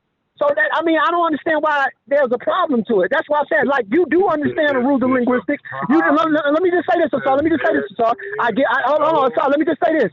No, no. uh, Let me just finish. I got. I got one more sec. I got one more thing I want to say. You do understand linguistics. I give you that. You understand the methodology of linguistics. But what I'm saying is, is that if a lot of people don't understand it, they could be you can you can you can you can you can you can override their minds if they don't understand the rules. You know the rules, brother. Rules y'all know the rules, but you can do that with any language, bro. You can do that with any language. So that's all I'm saying. Yeah. All right, let me let me just to go back to to to go back to the Come on, you know Let Wu the, John get in here. You go back. Let, let Wu John get in real quick. okay. Well, I think get my mic. Asar- Asar's probably gonna echo. I'm probably gonna echo what Asar's about to say. Um, I, I was gonna say that today, just to be clear to the audience too, that um today's topic discussion on Asar's channel was not a um a treatment on the validity of Afroasiatic. So to say that Asar didn't prove that point, that's really just a, a totally different. It came up though, Wuja, but it came up, Wuja. It did come up for a little while. It just, it was short, but it came up. I mean, let's let's just be real. It came up though. But I, I'm hearing you, brother. It was about critiquing the book overall. It was about critiquing what Joshua did in his. I understand what it was overall about. It was about going over what he did, what what, what he said about the book. I understand that, but in the Afroasiatic did come up. There No, was no, no, okay, but- but listen, but- conversation but- about Afro-Asiatic. So to sit here, But Afro, but but it came, but it came up though, brother. It did come up. no, a lot, a lot of things came, a lot, a lot of things, a lot of things came up, but that's that's still not a justification for you to to come and accuse Asar of not proving his point. That's my point. Yeah, Okay, I'm trying to that's tell all- you, we did not discuss. It. He brought it up, but we didn't discuss Afro-Asiatic. But but but, but brother Wujan, brother Wujan, brother Asar, brother Wujan, brother Asar. But both, both of you, bro. Let me just ask y'all a question. Let me ask y'all a question. I just brought it up. Barnum and Bailey Circus. I brought it up. What does that Let mean? Let me ask you a question though. Uh, let me ask you a question. Listen, you guys know that the whole argument that we ever had, even when I was with with the Honor Ra Squad, I'm talking about amongst us, has always been Afro-Asiatic and Bantu language. So what I'm asking y'all is this: Okay, you saying it didn't come up, but that's what that's what the whole Team Osiris issue is. Team Osiris issue is is that we want you guys to show and prove because according to you, brother Asar, you say it. I mean, you, if you didn't say it on this show, you say it all the time. Afro-Asiatic isn't real. It, it doesn't exist. The whole point is we don't agree with that. We don't agree that the Egyptians was Bantu, and we and we don't and we don't agree that the Egyptians was us either. Source where Afro-Asiatic was established using the standard historical comparative method. That is the method used to establish genetic relationships. This is in every single. So Chris, Chris, Christopher Ehret hasn't done that in that orange and white book. Christopher not. Ehret has. Oh, No, okay. he has So. So, so he hasn't. So, so, so, so, hold on, hold on. So you tell us. So, matter of fact, matter of fact, let's do it like this. You you you uh, made the argument that the the the linguistics is hypothetical. You're really talking about reconstructions. Have you ever read Christopher Ehret's 1995? I got two. I got. I got. I got three of his books. I got the orange and white book, the African, Afro-Asiatic, the um, whatever it's called. Once I get to the crib, I can get that out. I got that one, and I also I got a few of his books. But what I'm saying is, is that the words being compared, are they from any living language outside of Egyptian? Egyptian is the only language that he uses that is a living language. he compared, bro, bro. Okay, we could we could talk about James P. Allen. I got James P. Allen work too. He matched uh, one one time. He matched Hausa or Chadic. He doesn't. He doesn't reconstruct any languages. Hey, just just pause. Only pause just for a second. literally Wait, wait, a can- I- I'll start. Can everybody? So so uh, You- you're- so you're telling me that so so brother James P. I mean the guy James P. Allen didn't say in his book in in, in a book he matched the Egyptian literature or language up with the Chadic languages and other Afro-Asiatic languages. He spoke on it plenty of stuff. So It's not about what he says. This is what I'm trying to get y'all to understand. When I'm asking you for the demonstration, I need the text where we can see line for line the 200 minimum word list of basic vocabulary that he is comparing to reconstruct the language family. There oh, doesn't Okay. exist when it comes to Ehret. It doesn't exist with James P. Allen. James P. Allen didn't even do that kind of work. You, when you're talking about Stolbova or any of them, I have all their works. None of that exists. You would never find a text where they where they do that in, in the comparisons with the language. When you read okay, once I once once he has, he has Proto-Semitic compared to Proto-Cushitic, compared to Proto-Chadic, compared to Egyptian, and I think uh, Proto-Omotic. If if proto languages are all hypothetical and unreal, you can't compare hypothetical unreal But languages. you, but you, but but you, but but this- but but this is where you put genetics in it. So what I'm what I'm saying, what I'm what I'm saying, what I'm saying is the final nail, the the final the final nail on the the final. The, the final nail on the coffin. the final nail on the cover is genetic. Most of these people got the same genetic patterns. I'm gonna say it again. I'm headed speaking people, G speaking people, Oromo Oromo people. Bro, they did not. They were. They were not Bantus, bro. The Egyptians were not Bantus. You're you're you're matching Bantus. You are you are doing this yourself in your own reality. You, that's what you're doing, bro. in your own reality. Show me in your reality papers that demonstrate that you can detect. You got the you you got there. You got you, you got the literature yourself, bro. Listen to I have what to I'm allow, asking. allow people to talk. All right, hold on, hold. This is what we're gonna do. Everybody chill. Everybody chill for a minute. Look, we, we don't want to talk over nobody, man. It's a good discussion, right? I, Yeah. I will. I This will happens all the time when you ask them the basic questions. Hold on one You- second. No, I'm not yelling. I'm actually you no. What I'm saying. yelling. No, I ain't saying you yelling, bro. I'm saying you talk. You you know you you know you got the super fast E one B one E one E one E one B one. Come on. it's all love. It's all Let me love. ask We build. this, come on, Hold on, Gozy. I- Come on, hold on, hold on. Sorry. Let me ask you Gozy just one question. And come on, bro. You know, man, you talk genetics, man. Yes, sir. I just want your Mhm. honest opinion. You and I both know, based off of the study of genetics, that just whatever a person DNA marker is, that in no way defines what the hell they saying out their mouth. Me, you know that. That you can't even detect that. That's impossible for real. Because people move so much back and forth. Like, like take us for example. If 300 years from now, 5,000 years from now, they dig our graves, right? They don't know what the hell we was we were speaking. They would say based off our genetic markers that one we come from Africa, so they would have to know the history of how we got over here, and then they would have to figure out what language we were speaking. You know what I'm saying? So they could never say what language we speaking. Was I a continental African that came over here? Or did, did I learn French when I came over here? Was I, you know what I'm saying? What group of Europeans mm-hmm. I colonized by would determine what language I Well, was. So, so I want to ask you an mm-hmm. honest question. Can you determine what language a person speaks based off of their genetic markers? I, that's the Well, well, Well, well, well, well. If you look at it like that, no. Like I'm mainly sub-Saharan No, I African, but I speak. But. I'm done. That's cool. no, no, no. Let me no, no. Let me just say this. Let me finish it though. I just want to finish it. I want to finish it. I'm mainly sub-Saharan African, but I speak English, and English is a part of Indo-European language family, right? Let's talk about the group population of America. So if they dug me and you up, Unc, they're going to look at the overall population. Okay, why does these sub-Saharan Africans exist in America? Who was the ruling class? Majority of America is European. And because of the majority of America, and they control the resources. So majority of America, they're going to look up a few of the Africans, which me and you are, which is EM2 carriers, right? They they exist here, but they exist amongst a bunch of Europeans as the majority. So it didn't make sense why these people spoke an Indo-European language. Because for one reason, they were the minority, and they were surrounded by a majority of population that were predominantly European descent. So why wouldn't we speak it when we're surrounded by them? And that's the same example for ancient Egyptians. What- You probably on. had a few. the Africans that speak five languages, yo. There's no link. No, between oh, no, I'm sorry. You say and who? And so in, in this situation here, Sorry, this- let me interrupt you real quick. Sorry, you, you're gonna have to um go out and come in or something because you you're real choppy and you and and um nobody can hear people saying it even in So- chat. That So, like Brother Unc was saying, like I agree with Brother Unc, you cannot determine based off, like for example, we're African, we're Africans in America, and we have EM2. So looking at us, you're like, damn, these people should be speaking the Niger Congo language. They fossils is here, but they exist around a majority of people that's European.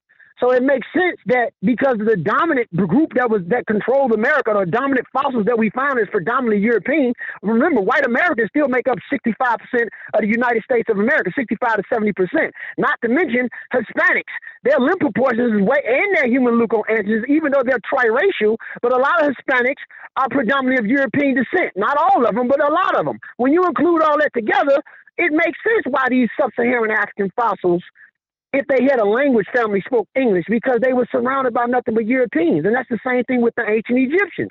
The ancient Okay, Egyptians were predominant. uh, I have a question. What about the let's Mexican so so let yo? so, That's um deep. Go, go ahead, sis. Let the sis get in. Go ahead, sis. okay s- so so let's say like somebody like I am from Kenya and we have Mhm. um 42 different tribes. So let's Mhm. say um and we're all black Yeah. and we speak Mhm. 42 different languages um and a hundred years from now somebody finds different fossils of different Kenyans around different areas around that country. Mm-hmm. um, through their ge- genetics, would they be able to determine which language each particular Well, um, fossil was, well- um, you know, was speaking? Well, the well, the president of Kenya today is a cool, cool, right? I mean, I don't, I can't say it right, but the cool, what is it? Cool, cool. Is that is, is, that the, the yeah? He's Kikuyu, right? And Mhm. the Kikuyus are Ban, the Kikuyus are Bantus. The Maasai are Nilotic. You so you No, so uh, basically, uh, so let me just let me just say this: majority of the people in Kenya. You got a few of the, you got a lot of immigrants over there now. You got a lot of Somalis over there now. Know about the Somali world. But what I'm saying is, is that overall, you have the Kikuyus, which is Bantu speakers. You have, or so-called Bantu speakers, because they migrated over there. Regardless to whatever it is, majority of the population of Kenya is sub-Saharan African. Whether No, but my question Niger- is, uh, we are Mhm. all sub-Saharan, I'm- but but we are, uh, uh, hold on, um, because Mm-hmm. uh, when I uh, forget the Somalis, I'm talking about 42 different indigenous Yeah. um, tribes, Mhm. not other, Mhm. not the Somalis and all that.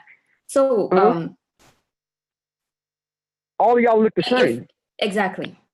I don't look like, um, but you can look at me and tell my tribe.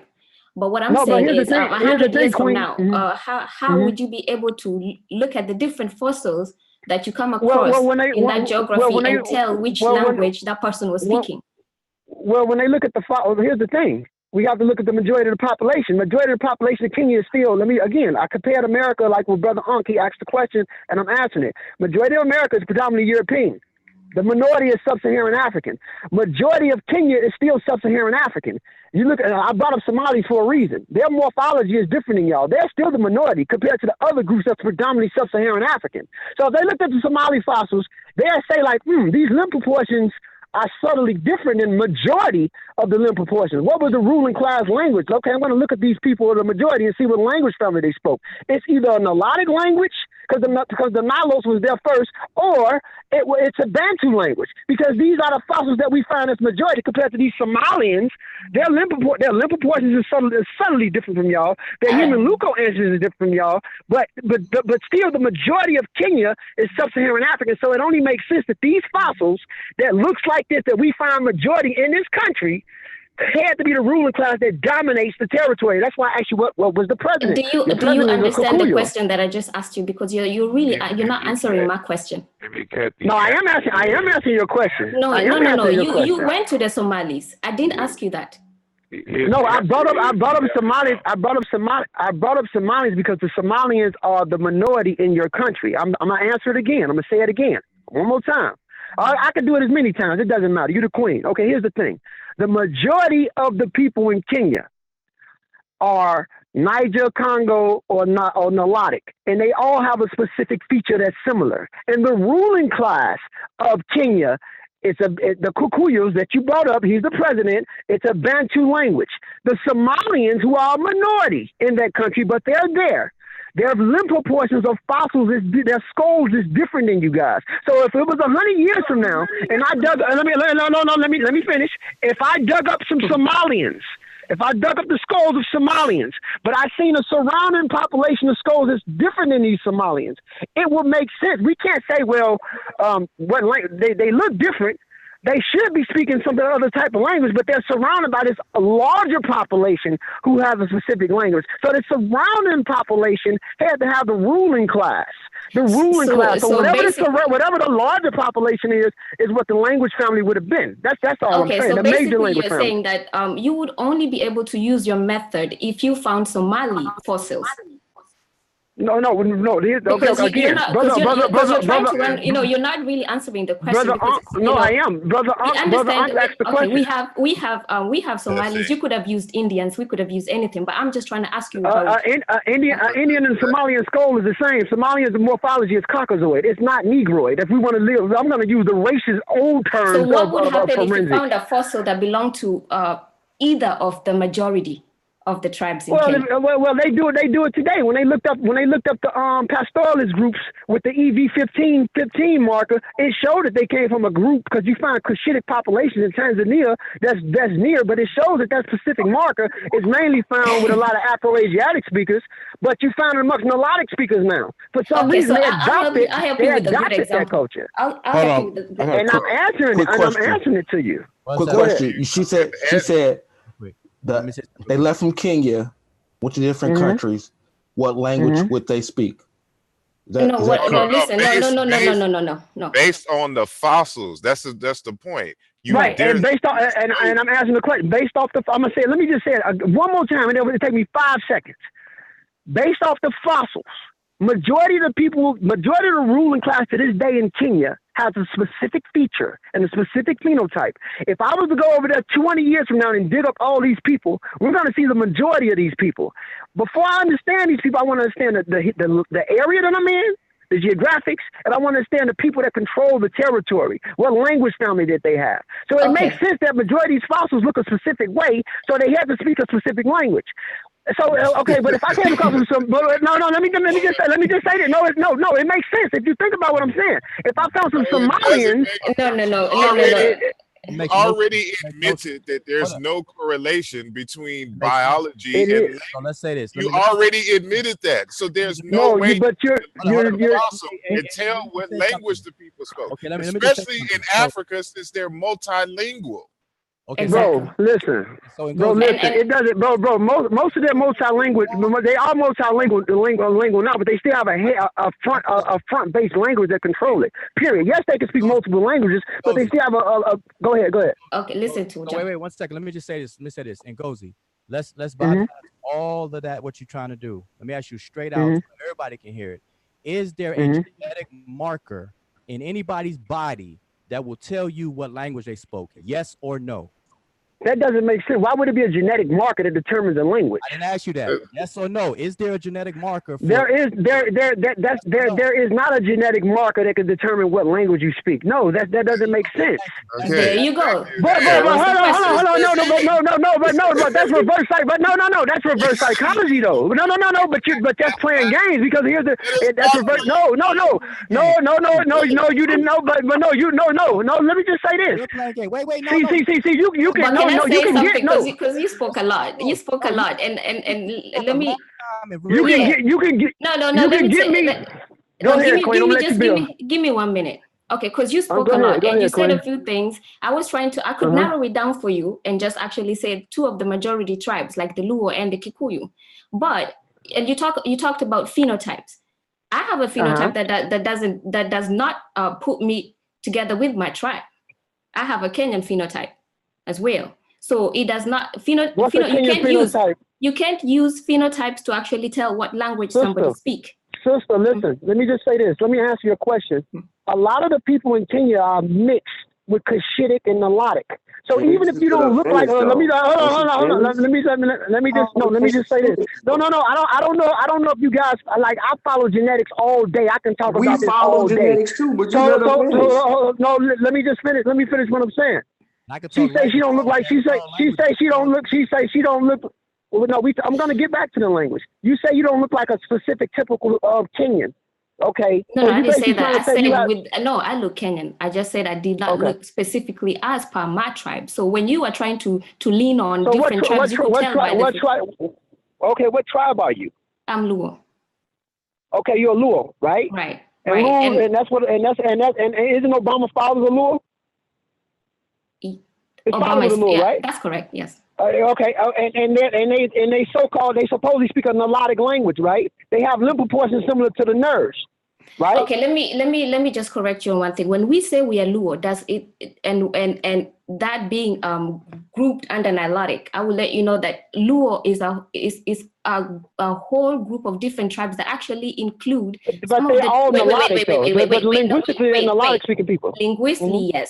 But what I'm trying to say is that Luo is actually a injection of different tribes, smaller tribes that actually are Bantu as And well, are that the actually through time, wait, wait, through time, through marriage, through wars, actually got integrated to the Luo. So you can't use um it- it's a language. But it has but nothing to do but with but, education. but So if Queen, but Queen, but listen wait, though, wait, listen though, listen though, Queen. let me but- finish so I but- can but take my point. Go so ahead, you can Go understand. ahead, go ahead. So, so even if you were to use genetics, you would find Mhm. a lot of Luo people that actually are Bantu as well.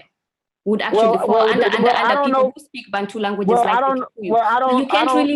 That's that's the point that is being no, made. No, no, no, no, no, Uh, wait, but, wait. but to you, but I don't think you're listening to what I'm saying. I just said before you just said that the Kenyans are mixed. They have a little. Some of them got a little Cushitic in them, and some of them have a little Bantu in them. So no one is 100 percent anything. But what So I'm trying to I- say that's is, why hold on, hold on, asked no, you, no, how no, no, would no, you no, be no, no, able no, to no, no, tell? no, no, no, no, no. I'm not. I'm not finished. I'm not finished. All right. No, Niger that's- Congo, that's- not, that's- not, not, no, no, no, no, no, no, no. I'm not even finished though. I, I want to ask her a question though. I want to ask her a question though.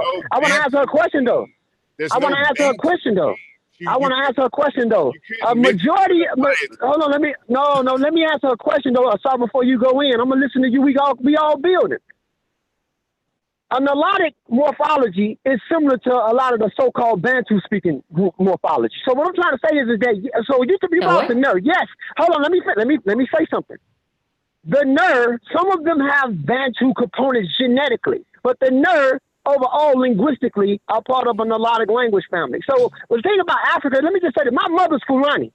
My mother's Fulani. My grandmother's Algerian. I know about Africa, you know, well, well on that side, but I've been raised culturally African American. So what I'm trying to say is, is that I understand like what you're saying, like when you say, yes, the the the, the nerve are the Nuer, the Dinka, the Luo, they're all Nilotic. But yes, they have some insertions of a little uh, Bantu speaker, uh, Bantu typical genetics that a Bantu speaker have, or typical, and some of them even have certain genetics that a certain Cushitic, a, a Romo Ethiopian or a, um, a Somalia have because they all live in that, those zones. But when you look at their limb proportions overall, they will be similar compared to a person that's so-called specifically directly Somali, regardless. So even if you look subtly different on the outside externally from a Dinka or a Nuer, overall your limb proportions, I guarantee you, is a lot similar. to compare and contrast with one of them than a, than a, than a typical Somali. Okay. I'm just saying. Okay. And, and, Okay, and, so- and, so and, and, to ask, and to I answer say- question, to- to- let me just let me just say this. To answer I- Wuja I- question, to answer Wuja question, he asked me, "Is there a genetic?" No, you uh, a genetic. There is no gene that determines a language family. It doesn't make sense. But there's a trail.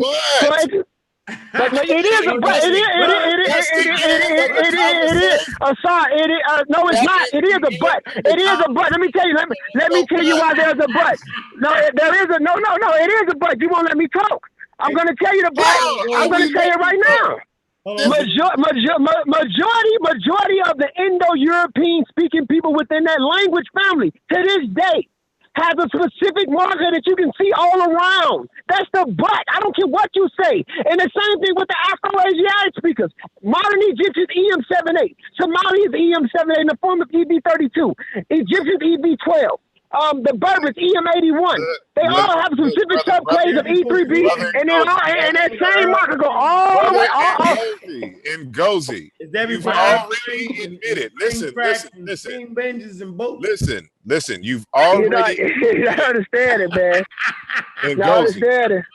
and Gozi, you've already admitted that there is no genetic, biological, genetic correlation to language. The conversation ends.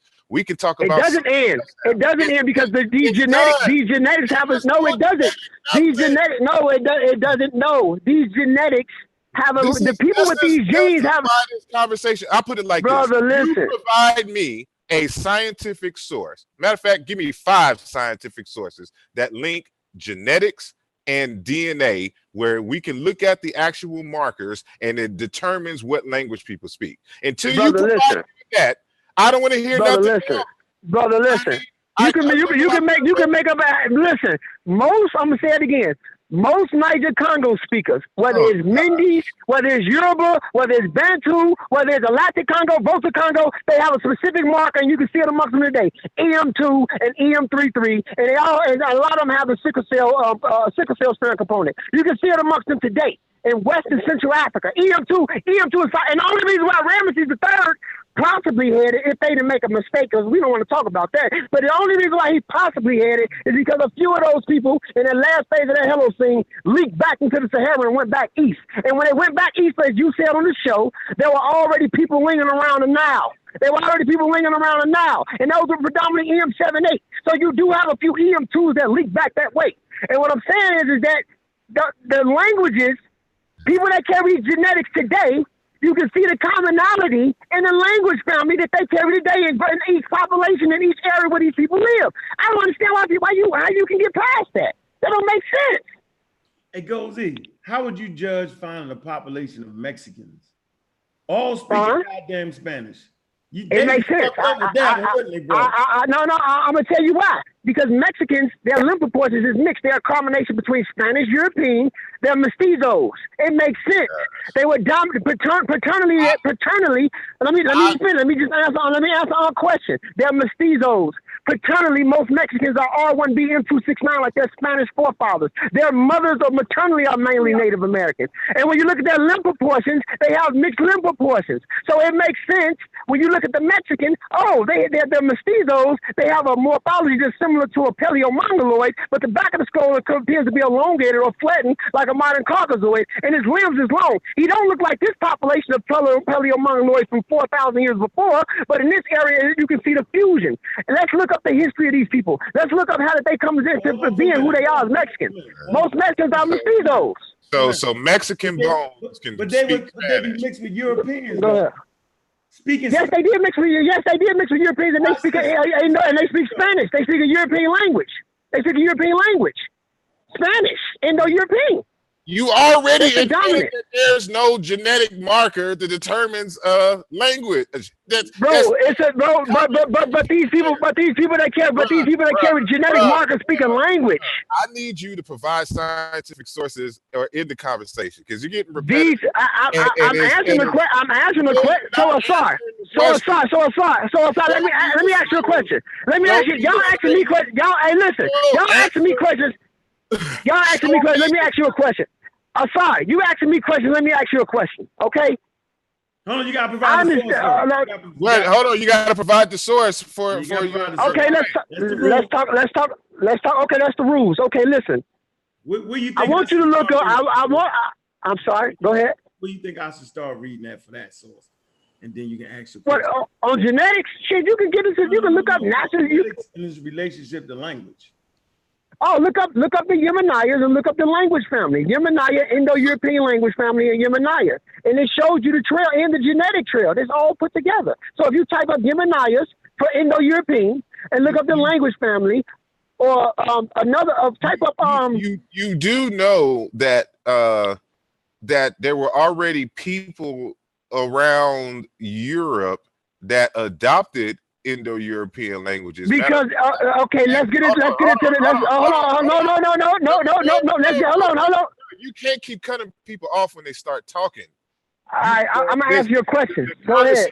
courtesy is when someone's talking, you let them finish. And All then right, I'm, I'm, I, hey, it's all out of love, Asar. I ain't mad. You know I get excited, man. It's Man, love. nigga Don't trip. I'm nigga ain't been on platform in years. Boy, he, boy, he trying to get it all in. This is Yeah, yeah, we- we- get it all in. hey, this is a reunion. This is a reunion, man. So Asar, listen. I, no, Asar, listen. I have no oh, animosity, bro. I promise. We just build it. We build I building. understand. I, I'm not. I'm not. I'm, I'm just saying. There's, there's Okay, a go ahead. there's, there's an ebb and flow to conversations. You know, you've been Okay, okay, my fault. My fault. Go ahead, King. in that dude cut off. That cut off. Get it in, King. And goes, he fighting for his life. Get it in. It's, it's all. It's, it's all. It's all love. I'm listening, brother. Where the rest I'm I'm gonna be quiet.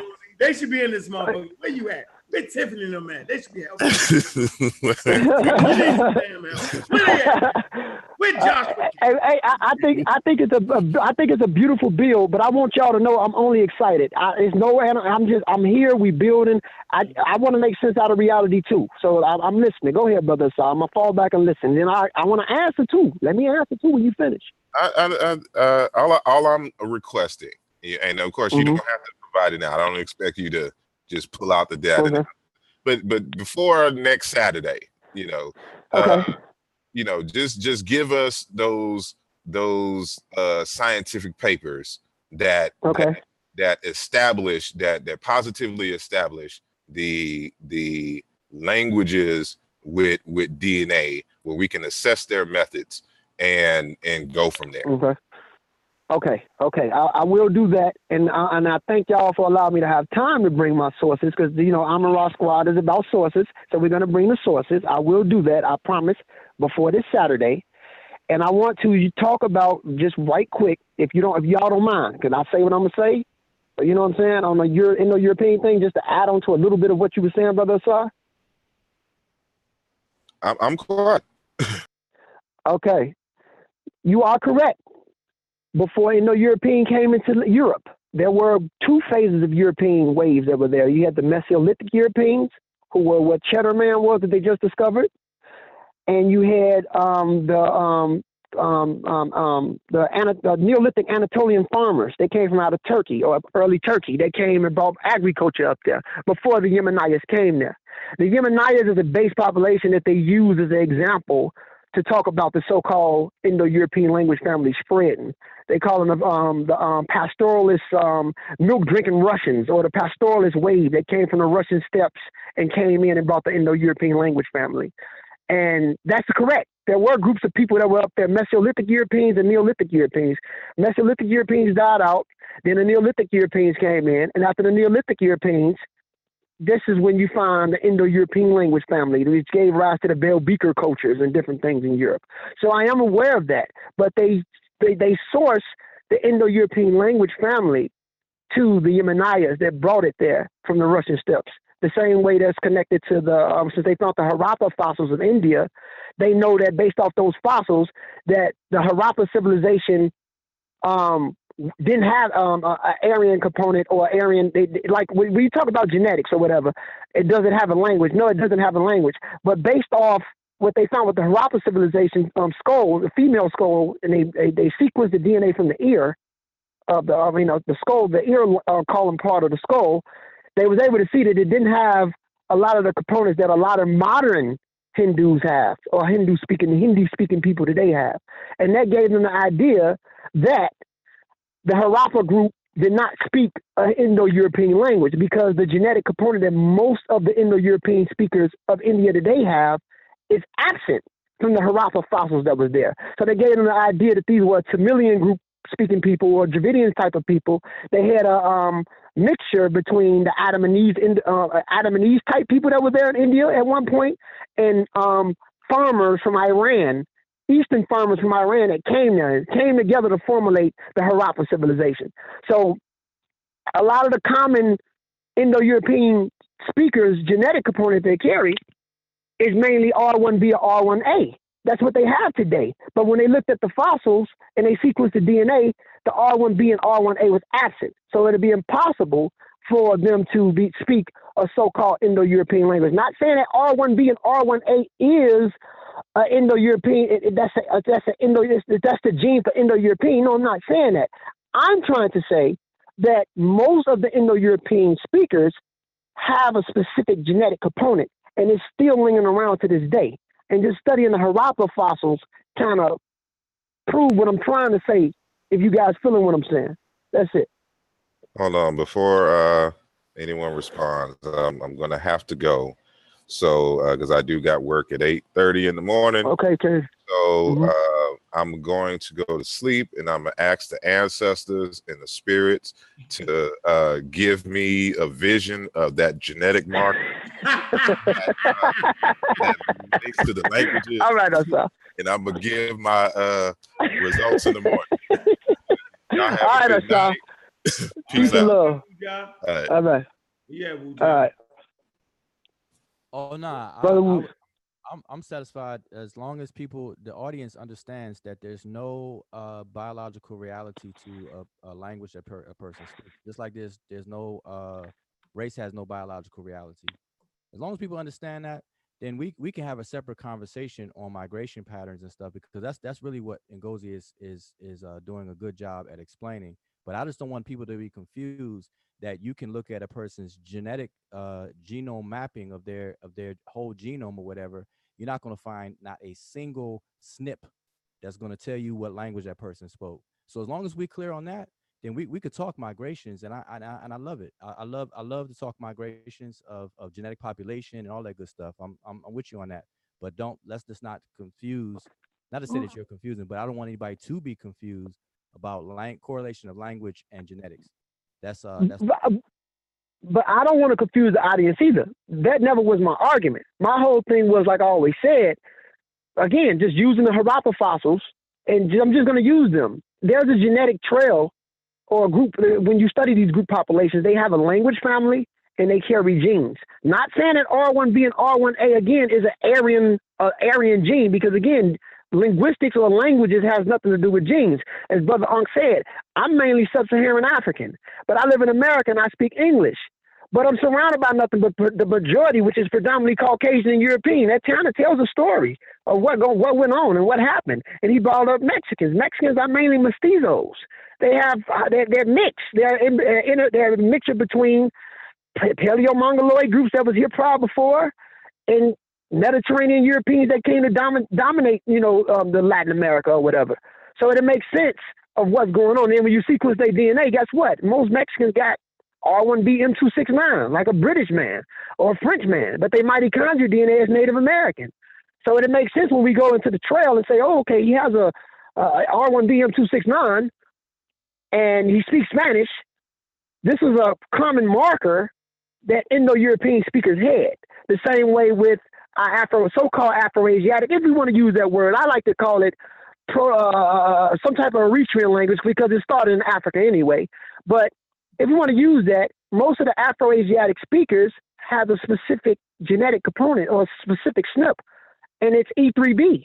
Most of our Niger Congo speakers, whether it's whether it's Bantu, which means people, or whether it's Volta Congo in the form of Yoruba or Igbo, or whether it's um, Atlantic Congo in the form of Wolof or, or, or, or Mindi, they have a specific marker. They carry it. It's mainly EM2. And we all have common traits. Our human leukoantigens is the same. The way we, our metabolisms is the same. Just looking at just looking at the patterns, it makes sense compared to modern Egyptians and ancient Egyptians. So I mean, I just followed the trail of the migratory route to help me make sense out of life of what what was going on, you know, and and, and what direction it was in. Oh, people went in. I'm sorry. Yeah, like I said, that's that like you know, that's good that to talk migrations and and where the um, mutations occurred in, in the form of haplogroups and where they are and, and where they end up uh, and follow the trail up to today. That's I'm saying that's excellent. I don't have any problem. But the issue is, and you already said it just now, so I don't want to beat a dead horse that um, linguistics ha- ha- has no genetic reality. But let me let me say this. Um, like for me, for for example, my paternal haplogroup is uh, e, EP two fifty two, which comes out. Oh, the- you saying the- that's the Yoruba E1B1A7A. That's another nomenclature for it. Me and you got the same marker. Right, exactly. That, that's on paternal side, and and the and the Mhm. maternal is uh L three something something. I don't, I don't Mhm. know top my head, whatever the case is. And and as far as my um my uh you know autosomal DNA, that, that's that's you know the the the um the deep that's the you know the Y and and, and the maternal. But in terms of my Mhm. Recent ancestry, I have a percentage that's over in Kenya and all the way over in uh, West Africa, both sides of the of the continent. So so You, so, and I, but you know, you know, you know why though, right, King? Oh yeah, I, I know, I know. I mean, you know, I I have a good um understanding of why. But I'm saying, but here's my point with the audience though, is that I'm over here in America. I, I was born and raised speak English. I'm an American culture. I was I was cultivated through American culture, whatever. If I were to visit Africa and something were to happen to me as people dug me up, because of my haplogroups uh are, are from West Africa, um pri- primarily, they would not be able to tell that I was born and raised and and and was influenced by an American culture speaking English. The the assumption on the surface would be that I'm one of the speakers that that there wherever I'm at, that whatever cluster that I cluster with at that, that period of time. And that would be a, a, a 100% error on the part of someone making that assumption. So I just want to illustrate the fact that language and DNA, there's no there's no direct correlation whatsoever. Can, can I ask a question, Ngozi? Yes, go ahead, King. Yeah, so uh, your vocal cords, do your vocal cords have uh, genetic markers that, that may affect language? You know what do you? I mean, Fox, the FOXP, the FOXP2 gene is responsible for our vocal uh, vocal system. We have the FOXP2 gene that's responsible for communication with, through our vocals. Well, go ahead. Right, so It's a certain, gene for that. so certain languages, aren't certain languages depending on the structure of your vocals, your vocal cords? Reggie, Um, far as no, for- for- no, no, not no, no, no, not at all. No, the FOXP2, no, no, not at all. No. So, uh, No. so for example, so uh, a child born in, uh, let's say, uh, uh, Baltimore, uh, if you Mhm. put him in an African, if you put him with the, uh, let's say you put him with the Senegalese or you put him with the Twa, right? And they never, Mhm. and that's their, uh, how can I say, that's their new language. Will they genetically be able to speak that language? No, because the, if, because if you get a baby from Baltimore and he's been in America all his life, and then you put him in the middle of Senegal, he don't even speak the same language at all. No, They- if they- he's they- uh, they- if he's raised if he's raised in that environment, will he will will his uh will he function uh uh will he I mean- function as well as an indigenous based I mean, I mean, like, yeah, yeah. If, if he was raised over there and he able to adjust, yeah. I mean, we see it all the time, King, in our communities. You get that one white boy that hang around us, and he learned our logo and learned our slang, and he grew up around us, and he act like us, and he learned survival tactics like us. I mean, if he was around us and he understand the surroundings, yeah. We, we ultimately we all human.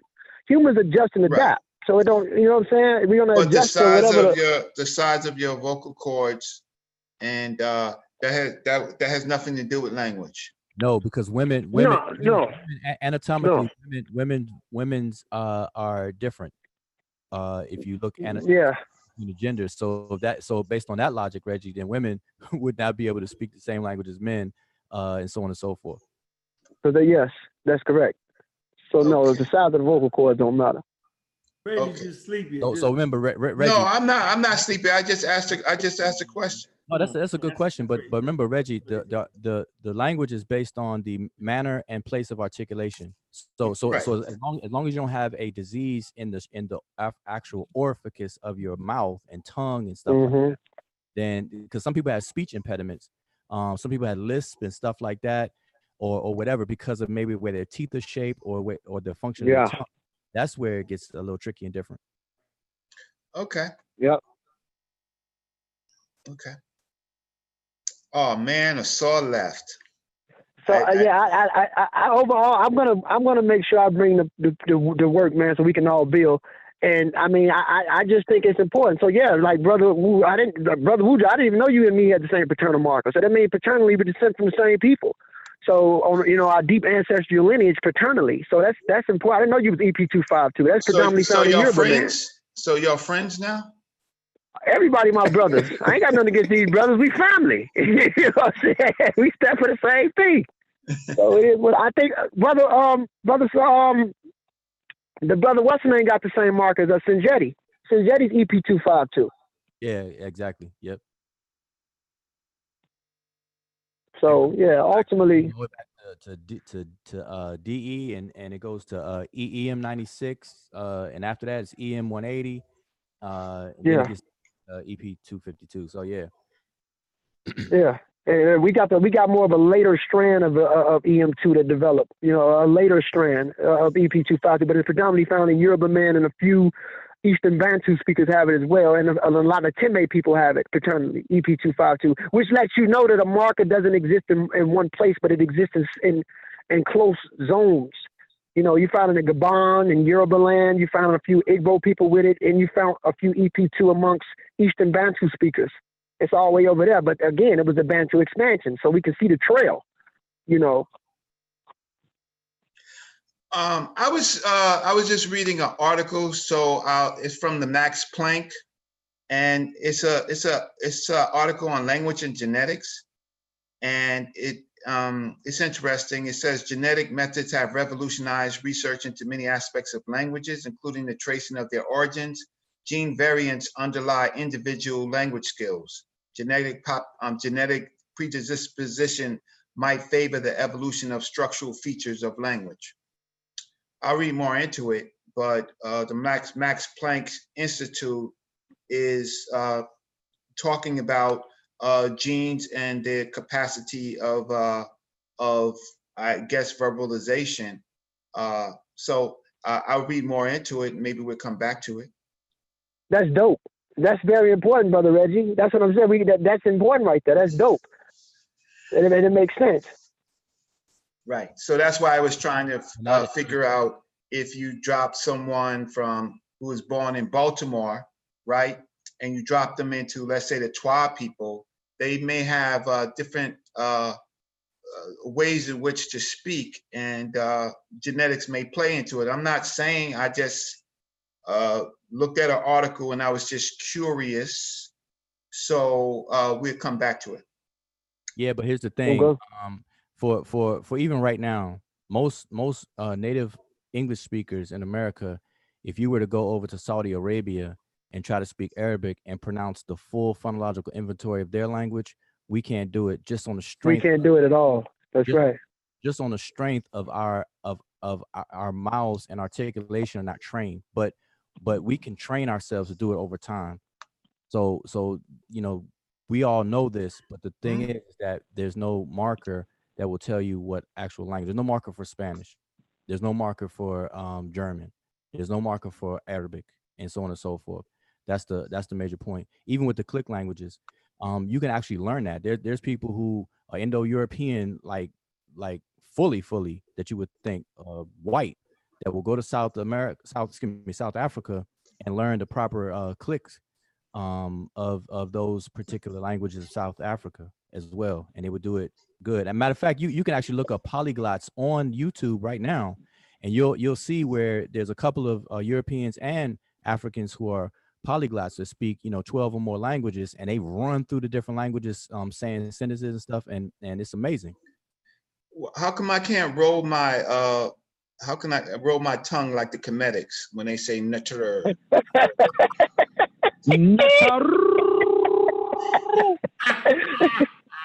No, because you know what? I'm con- uh, because a, a Kemetic elder said that I was a constipated, need some sun. Uh, Talking about Baba Haru. well, somebody said that, and I'm just trying to figure out if I'm uh, if the Kemetics are more uh, uh, efficient, uh, how can I say? That's funny, yo. Yeah, I'm just trying to figure that out because uh, uh, someone Thirty, man, look. look, did something and, and if, yeah. Hey y'all, just real quick. Um, I I, I got to run, man, but it's been real, and I Okay. I, I enjoyed the, the We all discussion between um All right.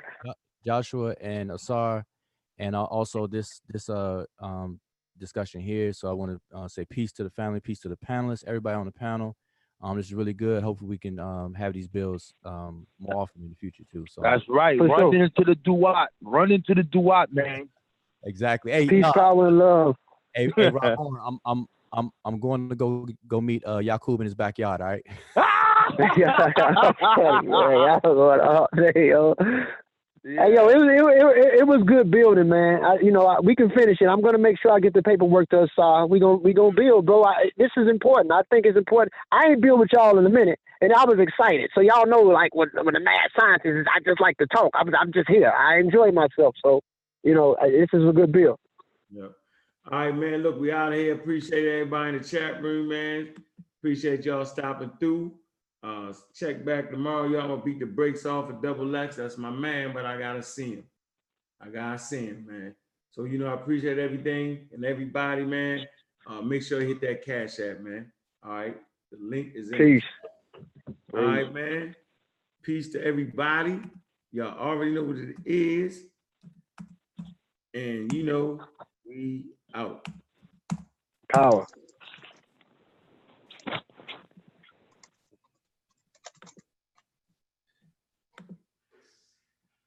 You funny guy, Reggie. You're I'm funny. not dark enough for some Kemetics. You're funny. Reggie is a funny guy. I am not dark enough. I didn't know they was gonna pull a color card on me. you funny guy. Hey, I- Chef, where must be gone? Yeah, they hit you with the color card, bro. He, he hit me hard with the color card. Ain't that something? Uh, ain't that something? But that's just the way it goes when you don't agree with them, right? They go real low, right? Mm, mm, mm. So it, it's